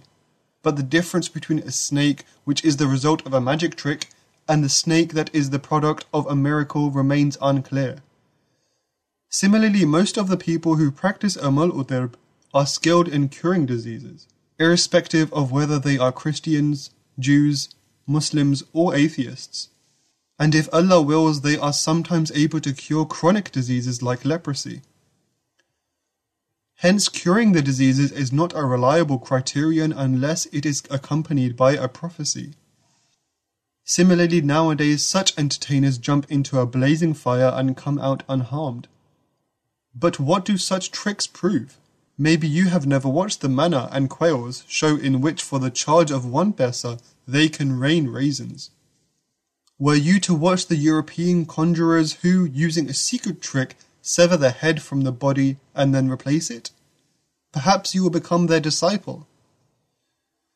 I remember that once in the city of Jalandhar, when a conjurer, Mehtab Ali by name, who later repented and joined my Jamaat, performed a trick at a gathering in my house, an old man like you exclaimed, This is a miracle. Gentlemen, performance of such feats cannot disclose the truth. On the contrary, in this age it makes the matter all the more dubious. There is no scarcity of such entertainers and magicians whom you would consider miracle makers, were you to watch their shows. But a sensible person who knows all about these tricks can never call them miracles. For instance, if a man were to conceal a piece of paper under his armpit and then bring it out as a pigeon, a man like you may call him a man of miracles. But a sensible man who is aware of the tricks of such people will never call it a miracle. He will call it a trick or sleight of hand. This is why, according to the Holy Quran and the Torah, playing tricks with fire or turning wood into snakes or sleight of similar kind are not the signs of true prophets. Rather, it is the fulfillment of prophecies made by him and prophecies which testify to his truth that is the criterion. If, along with accepting the prayers of a person according to his own desire, God also reveals a hidden matter to him, which turns out to be true, this would serve as an undeniable proof that such a person is truly from God. To say that astrologers and fortune tellers are their equals in this respect is wholly perfidious and the contrary to the teaching of the Quran, because Allah the Exalted says, فَلَا يُظْهِرُ عَلَى غَيْبِهِ أَحَدًا إِلَّا مَنْ ارْتَضَى مِنْ رَسُولٍ Footnote God the Exalted does not reveal his secrets to anyone, except to those whom he sends for the guidance for mankind. Al-Jinn, chapter 72, verse 27 to 28. End footnote. Since Allah has declared the knowledge of secret matters as a special sign of His messengers, as in another place also He says,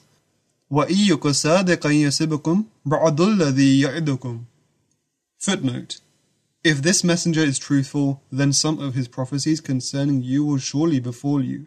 That is, the fulfillment of prophecies is a sign of truthfulness. Chapter 40 verse 27. End footnote.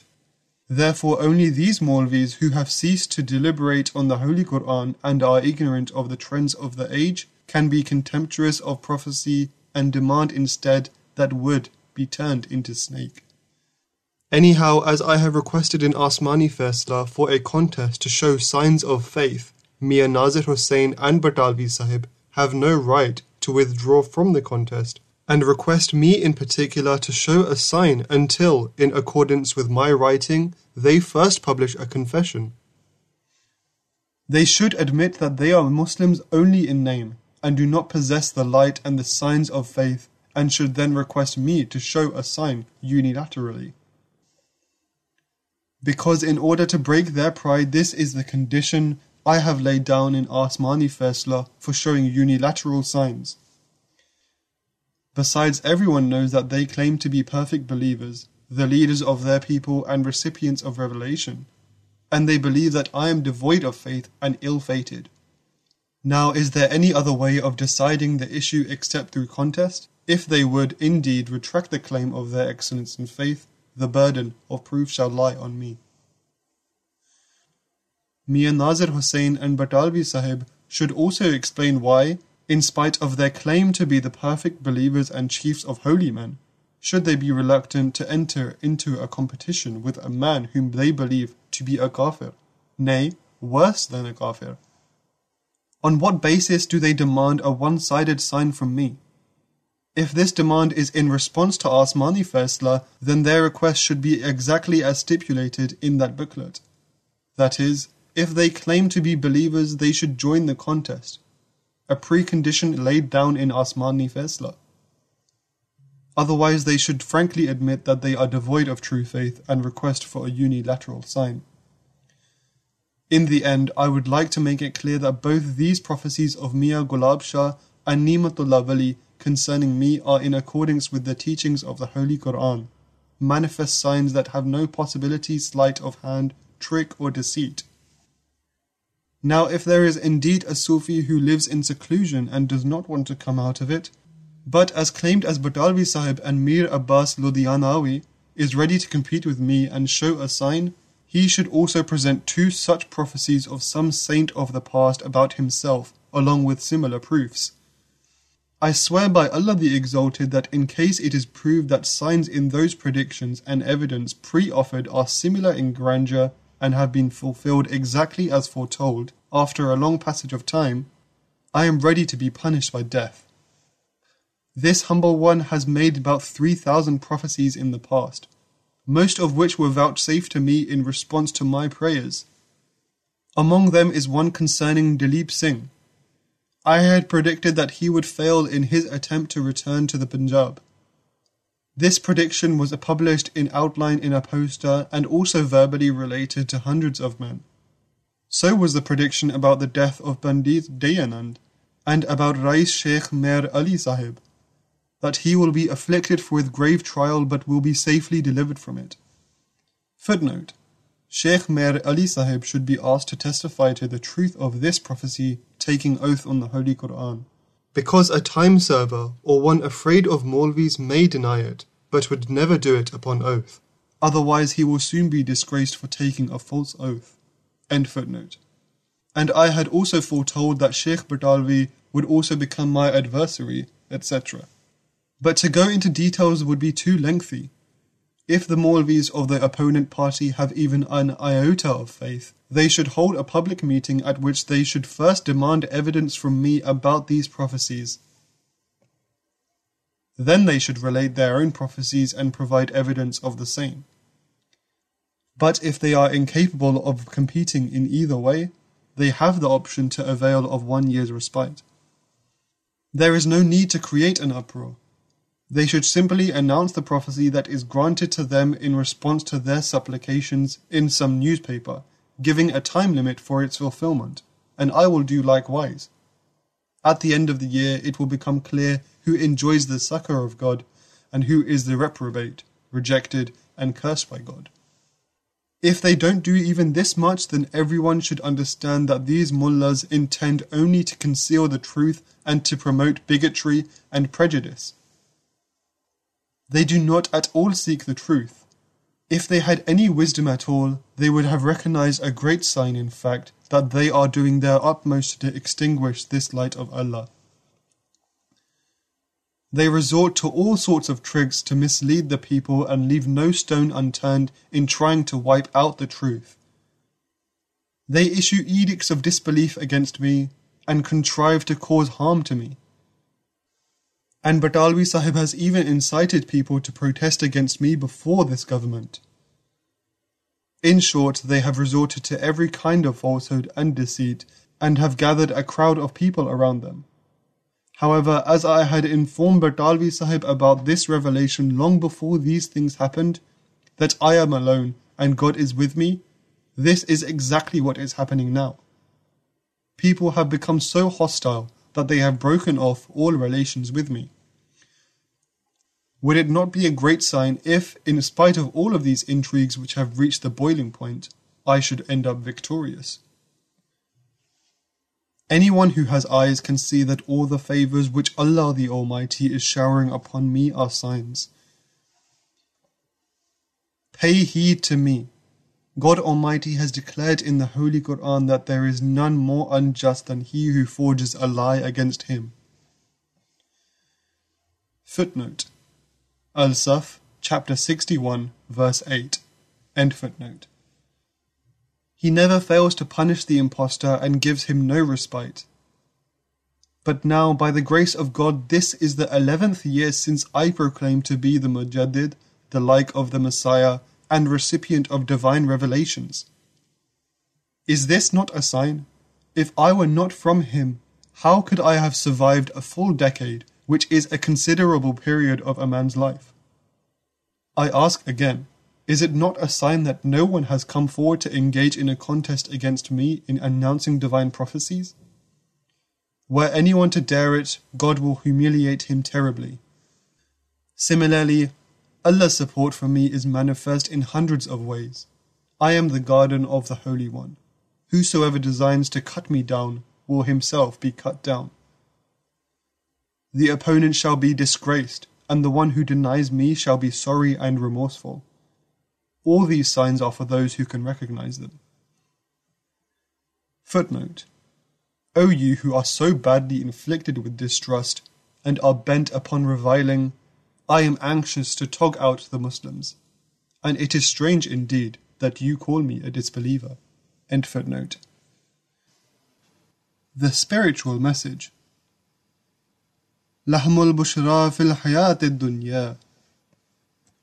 Footnote for them is glad tidings in this life. End footnote. Footnote. Man himself becomes indolent in search of truth. Otherwise, God Himself guides the seeker to the truth. End footnote. The Holy Quran, as well as the Ahadith of the Holy Prophet ﷺ, verify that a true believer has dreams that are true and bear glad tidings for him. And sometimes even other people have such dreams about him, more especially when he is called the rejected, the disgraced, the accursed, and the reprobate, nay, the worst infidel, and the worst of all creatures. Who knows what gracious and loving converse takes place between him and Allah at these moments of frustration and disappointment? Footnote The graciousness of the Creator that is most dear to His saints lies hidden under the curses of man. I am unable to offer gratitude enough for the gracious favours that Allah the Exalted has bestowed upon me. At this time when I am being charged with disbelief by the ulama and from all sides, I hear the voice. Lasta mu'mina. Footnote. You are not a believer.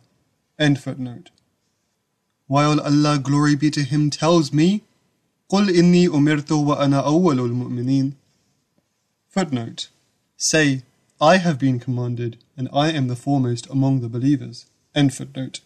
On the one side, these Maulvis are saying, extirpate this man anyhow, and on the other comes the revelation, يتربصون عليك الدوائر عليهم دائرة السوء Footnote They await your being afflicted with misfortune. On them will be the evil affliction.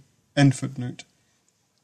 And on their side they are trying to disgrace and humiliate me, and on the other side God promises, إني مهين من أراد إهانتك الله أجرك الله يؤتيك جلالك Footnote I shall humiliate him who intends to humiliate you. Allah is your reward. Allah will bestow honor and glory on thee. End footnote. On their side, the Maulvis are issuing edict after edict that anyone who holds my beliefs and follows me becomes a disbeliever. And on his side, Allah the Exalted continues to emphasize, قُلْ إِن كُنْتُمْ تُحِبُّونَ اللَّهَ فَاتَّبِعُونِي يُحْبِبْكُمُ اللَّهُ Footnote. Say, if you love Allah, follow me. God will then love you. End footnote. In short, all these Maulvis are fighting against Allah. let us see who comes out victorious. Lastly, I would like to make clear the purpose of this writing. A number of people from the Punjab and other parts of India have written to me about their dreams in which they have seen the Holy Prophet ﷺ and have had revelations concerning me. The purport of letters is nearly the same that they have seen the Holy Prophet ﷺ in their dream, or they have been apprised about me through a revelation from Allah the Exalted that this man, my humble self, is from Allah and that they should accept him. Some have related that they saw the Holy Prophet looking furious. It seemed that he was sitting outside his holy tomb and was saying, The wrath of Allah shall soon befall all those people who are intentionally persecuting this man, that is, my humble self. At first, I did not pay much attention to these dreams, but now I realize that this has become more and more frequent. Thus, some people just on the basis of their dreams have given up their hostility and malice and joined the group of my sincerest devotees, and are also rendering monetary assistance out of their wealth. This reminded me of a revelation that was vouchsafed to me about 10 years ago, and which is mentioned on page 241 of Barahin-e Ahmadiyya. ينصرك رجال نوح عليهم من That is, men whom we shall direct through revelation will assist you. That time has come, therefore, in my opinion. It is expedient that when a considerable number of such dreams and revelation have been collected, they should be compiled and published as a separate booklet. This too is a testimony of heaven and a gracious bounty from Allah. And His command in this respect is, وَأَمَّا بِنِعْمَةِ رَبِّكَ فَحَدِّثْ Footnote, and keep proclaiming the bounty of thy Lord. Ad-Duha, chapter 93, verse 12. End footnote. However, it is necessary to first make this announcement for the information of all. Henceforth it shall be incumbent upon everyone who has a dream or a vision about me, or receives a revelation about me and wants to write it to me, that he should do so taking an oath in the name of Allah the Exalted, they should declare under oath that they have actually had such a dream, and that if they had added to it anything of their own, the curse of Allah will be on them in this world and in the next. Those who have already written their dreams on oath need not to write again. But those who wrote to me about their revelations and dreams, but their statements were not made under an oath, should send them again authenticated with an oath. Remember, no dream, vision, or revelation that is not related on oath will be published, and the oath should be of the kind described above. Here I would also like to preach and urge those seekers of the truth who fear divine punishment not to follow the Maulvis of this age without taking proper inquiries. They should beware of them as the Holy Prophet has himself warned against these Maulvis of the latter days, and they should not be bewildered by their edicts as this is nothing new. If they have any doubt about my humble person, or if they genuinely doubt the validity of my claim, then let me show them an easy way of resolving the matter, which, if Allah so wills, can satisfy a seeker after truth. First of all, after sincere repentance, the seeker should offer two rakat of prayer at night. He should recite Surah Yasin in the first rakat, and in the second, after reciting Surah Al Ikhlas 21 times, recite Durud. Footnote Invocation of peace and blessings of Allah on the Holy Prophet ﷺ. End footnote. And istighfar. Footnote. Prayer begging forgiveness for one's sins. End footnote. 300 times. He should then pray to Allah in these words O Allah the Omnipotent and the Ever Merciful, you are aware of the unseen and we are not. The favoured and the rejected and the false and the truthful cannot hide themselves from thy sight. We therefore most humbly pray to thee to disclose to us the true status of this man who claims to be the promised Messiah and the Mahdi and the Mujaddid of the present age. Is he true or false? Is he the favoured one or is he rejected and forsaken by thee? Out of thy grace disclose to us the truth about him either through a revelation, a vision, or a dream, so that if he is the rejected one, we may not go astray by accepting him and if he is from thee, we may not be ruined by denying and affronting him. Save us from every kind of trial, for thou alone hast every power. Amin. Perform this istikhara. Footnote. Prayer beseeching guidance and direction from Allah. End footnote. For at least two weeks, but with an absolutely free mind, because when a man who is full of spite and malice and is overpowered by mistrust seeks information through a dream about a man he thinks very ill of, then Satan appears and, according to the darkness of his heart, puts misleading and dark thoughts into his mind. Hence, his condition becomes worse than before. Therefore, if you want to receive information from Allah the Exalted, then you should wash your heart absolutely clean from malice and animosity. You should free yourself from all inclinations of the self, and divesting yourself of the bias of love as well as animosity, beg for his light and guidance. He shall, in keeping with his promise, send a light that will be free from the smoke and dust of human misgivings. Therefore, O ye seekers of truth, do not be tempted and misled by what these Maulvis say. Rise and seek help from the Omnipotent, the Almighty, the All Knowing, and the Absolute Guide and hearken. I have now conveyed to you the spiritual message also. The choice is now yours. Peace be on him who follows the guidance. Ghulam Ahmed. The truth about Sheikh Batalvi's edict of disbelief. I have read this edict from end to end. If Allah so wills, a treatise of mine, named Dafi al Wasavis, exposing how wrong and contrary to the facts are the allegations this edict is based on, is going to be published very soon. Still, I do not in the least grieve at their taunts and curses, nor do I have any fear. On the contrary, I am glad that by calling me the infidel, the rejected, the accursed, the Dajjal, the prevaricator, the unbeliever, the damned, nay, the arch infidel, Mian Nazir Hussain, Sheikh Batalvi, and their followers have been able to give vent to their inner feelings. This would have been impossible had they shown due regard to honesty, integrity, and piety.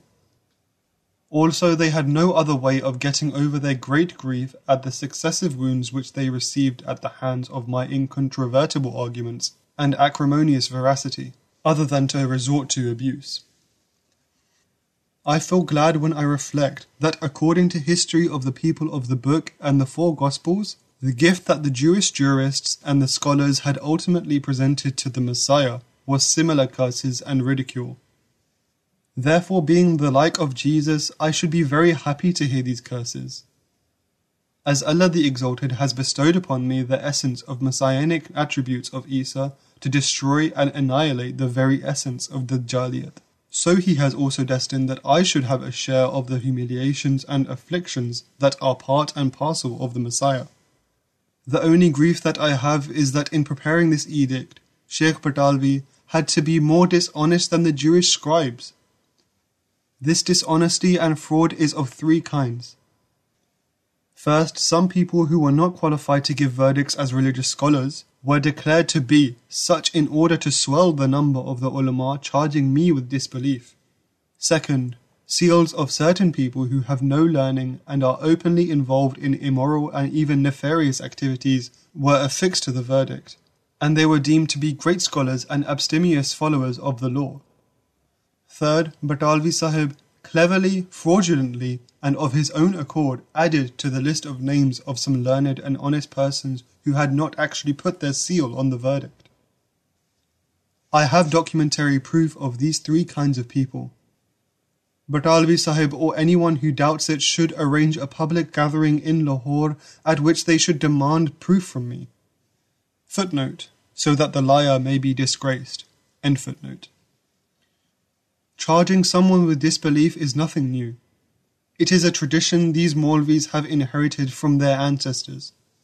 Whenever they hear something fine and subtle, they instantaneously get beside themselves, and since God the Exalted has not endowed them with wisdom to fathom the depth of the matter, or understand the true nature of abstruse mysteries, they hasten to pass verdicts of disbelief out of stupidity.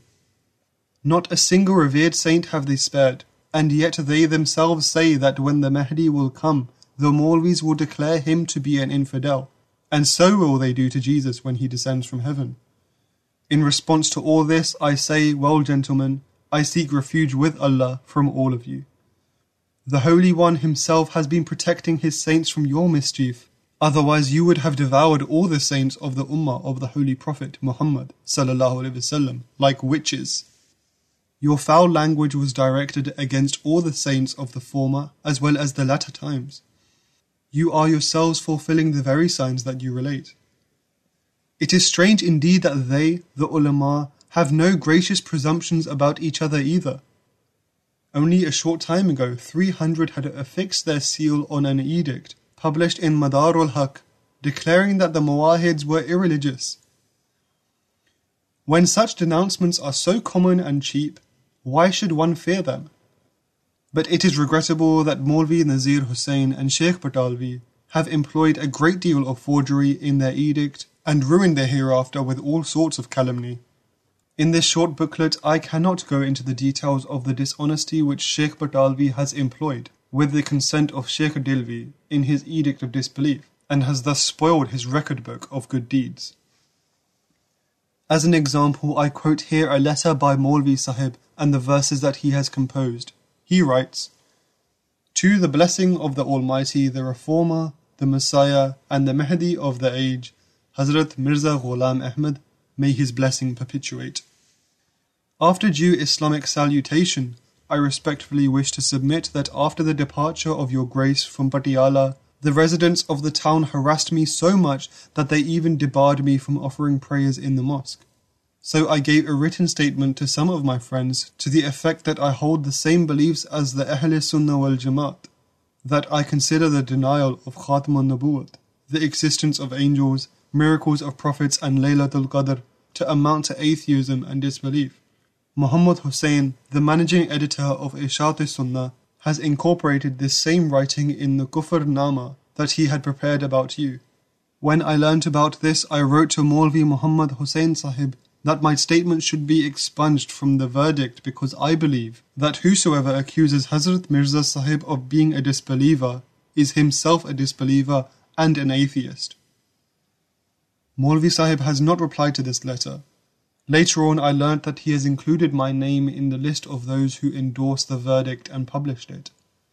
This is the truth about my verdict. I, a most unworthy person, have taken the oath of allegiance as at your blessed hand. For God's sake, I beg you do not consider me as one outside the pale of your Jamaat. I repent of this sin of which I am innocent and turn to Allah, the Exalted, for His mercy. I apologize to you and beg your pardon. I am also writing below a few verses that I have written about you out of my fervent devotion and love. And I request that my statement and the verses may be printed and published. The following are the verses. O mine of munificence, it is a blasphemy to declare you a disbeliever. And these seals and verdicts are the highwaymen, sitting on the path of generosity. Oh, how I long to sacrifice my life and wealth for your sake. I solicit the Omnipotent to make it possible for me to fulfill this desire. I turn away from you? God forbid. I adore your face, O leader and defender of the faith. Faith that was dead has regained vitality and strength with your advent. How could I possibly turn away from your holy discourse, O my revered sir? There is no affinity between me and faithlessness and straying. As long as I live, I shall be in thy service, and I shall be most obedient and sincere of your servants. These ogres on the path of truth attacked me repeatedly. They would have robbed me had not God's munificence guided me. These people of Jewish character do not know your worth. Therefore I hear them reproach you, as was the Prophet of Nazareth. Anyone who calls you a disbeliever, that very instant becomes a disbeliever himself. May Allah the Exalted protect me from such a dastardly band.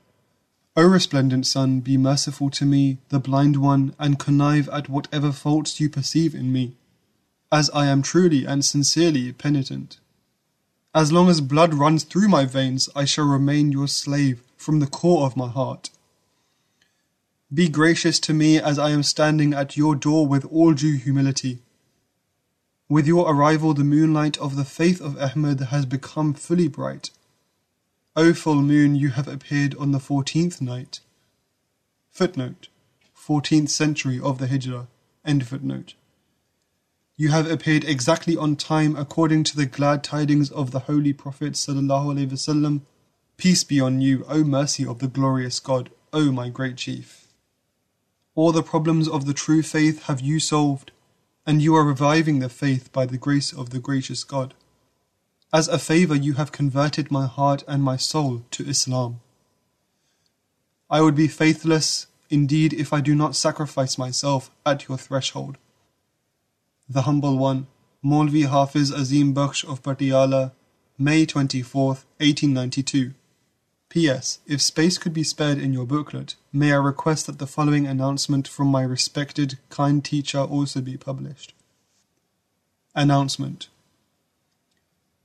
The edict that Maulvi Muhammad Hussain Batalvi has published in his magazine Ishatus Sunnah about our Imam and our Master our Messiah and the Messiah of the world, Mirza Ghulam Ahmad of Qadian, also bears the name of Maulvi Muhammad Abdullah of Patiala among its signatories.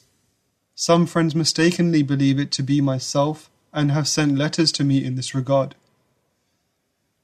The editor of Ishatus Sunnah has further confused the people by adding this note against this name. This Maulvi Sahib also was previously a disciple of Mirza Sahib. I would like to inform one and all that Maulvi Abdullah of Patiala is some other person who never was nor is a disciple of Mirza Sahib. As far as this humble one is concerned, he is still the humble follower of the one who pines for his people and languishes for the faith of Islam.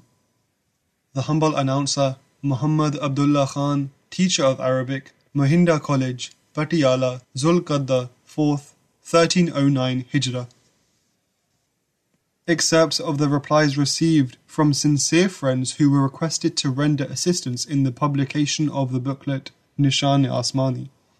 An excerpt from the letter received from my brother Maulvi Sayyid Tafadul Hussain, Tahsildar Aligarh, District Farrukhabad. May Allah the Exalted preserve him. I have been greatly honored by two letters from Your Holiness. I am extremely ashamed that I have not written to you for quite a long time. But I always remember Your Holiness. Your sacred name is always on my tongue, and I often read your books and consider these to be the means of improving my life in both the worlds. Kindly send me 50 copies of the booklet Nishan Asmani, or as many as you would like to send me. I shall buy them and distribute them among my friends. The publication of Your Holiness's book always gives me the greatest pleasure. Every member of my family is hale and hearty and remembers Your Holiness. Humble submission by Tafadul Hussain, Aligarh, District Farrukhabad, May 31st, 1892. The above mentioned Maulvi Sahib subscribes to the community fund and has already given a substantial sum out of his salary. An excerpt from the letter from my brother Nawab Muhammad Ali Khan chief of Mal Kotla, may Allah the Exalted preserve him. I have received your Holiness's kind letter. For the present, I will purchase 200 copies of the booklet Nishan Asmani, Muhammad Ali Khan. Just a short time ago, Nawab Sahib bought my books worth 500 rupees and distributed them free of charge, just for the sake of Allah. An excerpt of the letter from my brother Hakim Fazaldeen Bayrawi May Allah the Exalted preserve him. 700 copies of the booklet Nishan Asmani may please be printed on behalf of this worthless one, and the money earned may be spent as you desire. At present I am sending 20 rupees along with 2 rupees, the remainder of his contribution from Muhammad Sahib Arab. After this I will immediately send 100 rupees or more, or I may bring it along myself sooner, otherwise I shall send it by money order. 100 rupees have been received. Prior to this, Hakim Sahib has helped me with 700 rupees. An excerpt of the letter from my revered brother, Maulvi Hakim Nuruddin Sahib, physician, Jammu State. May Allah the Exalted preserve him. We praise Allah and invoke His blessings upon His noble Prophet. With due regards, this most humble and unworthy one wishes to submit before Your Holiness, the Messiah of the age that whatever this humble and sincere servant and devout disciple possesses is all at your disposal my family, my wealth, my honor, and my life. My good fortune lies in bearing the entire cost of printing and publishing the booklet, or as much as your holiness would like me to contribute.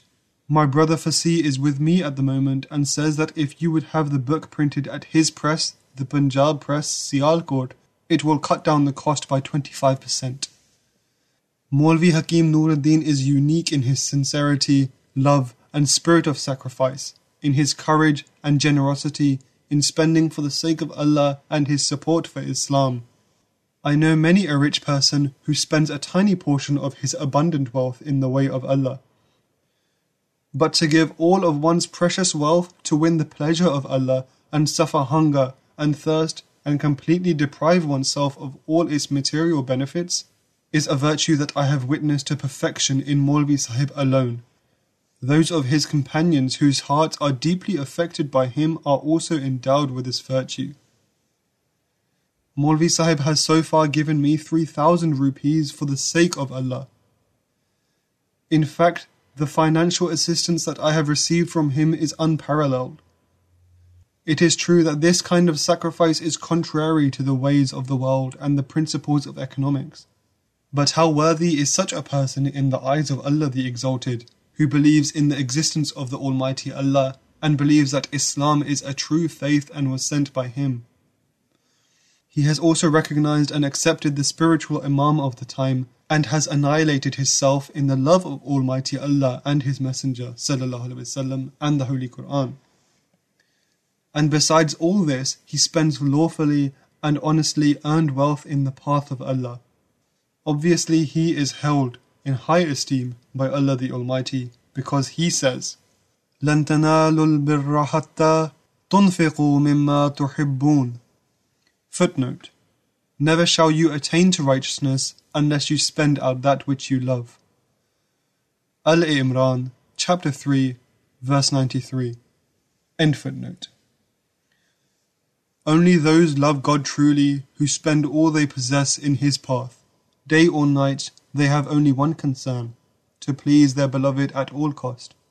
Even after offering their life and wealth to him again and again, they still fear that they are worthless.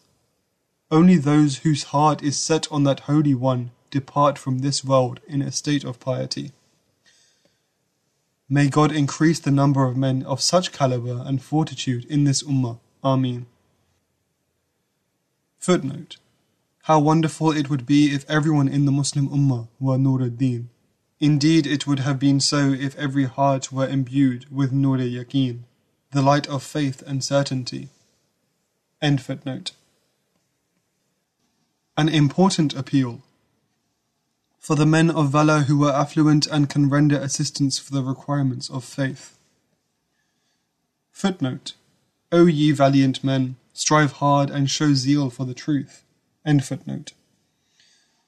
All our sincere friends are already engaged in serving the divine cause, and I cannot thank them enough for it.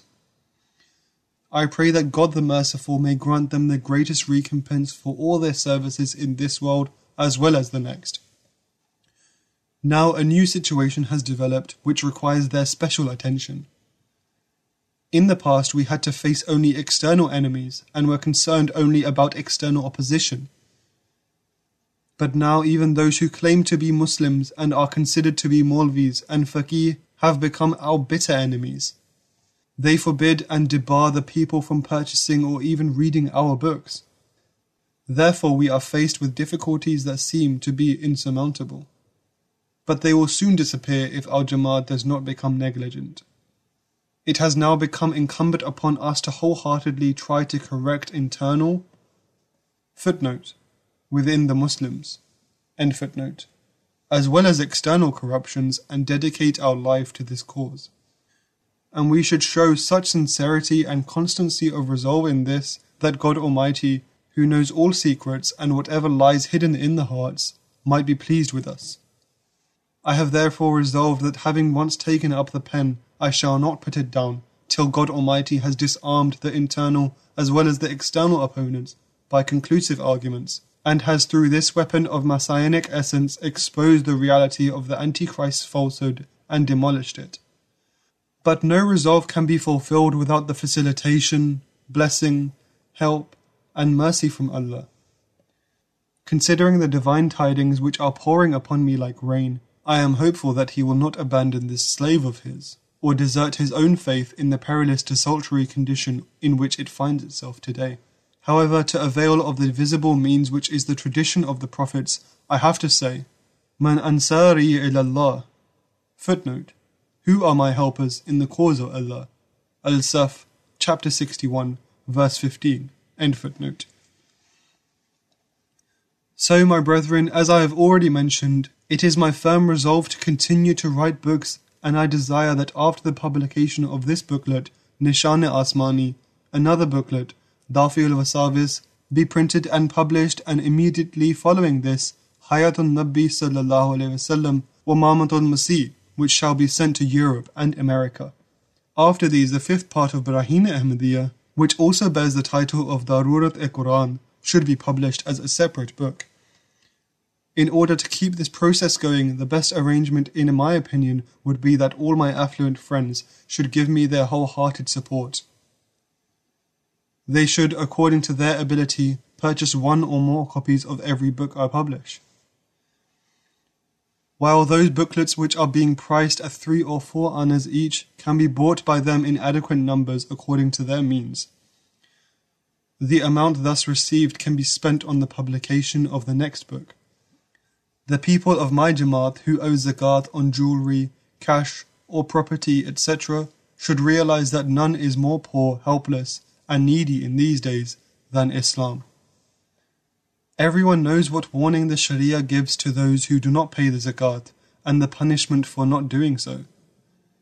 And it is likely that the one who does not believe in zakat may revert to disbelief.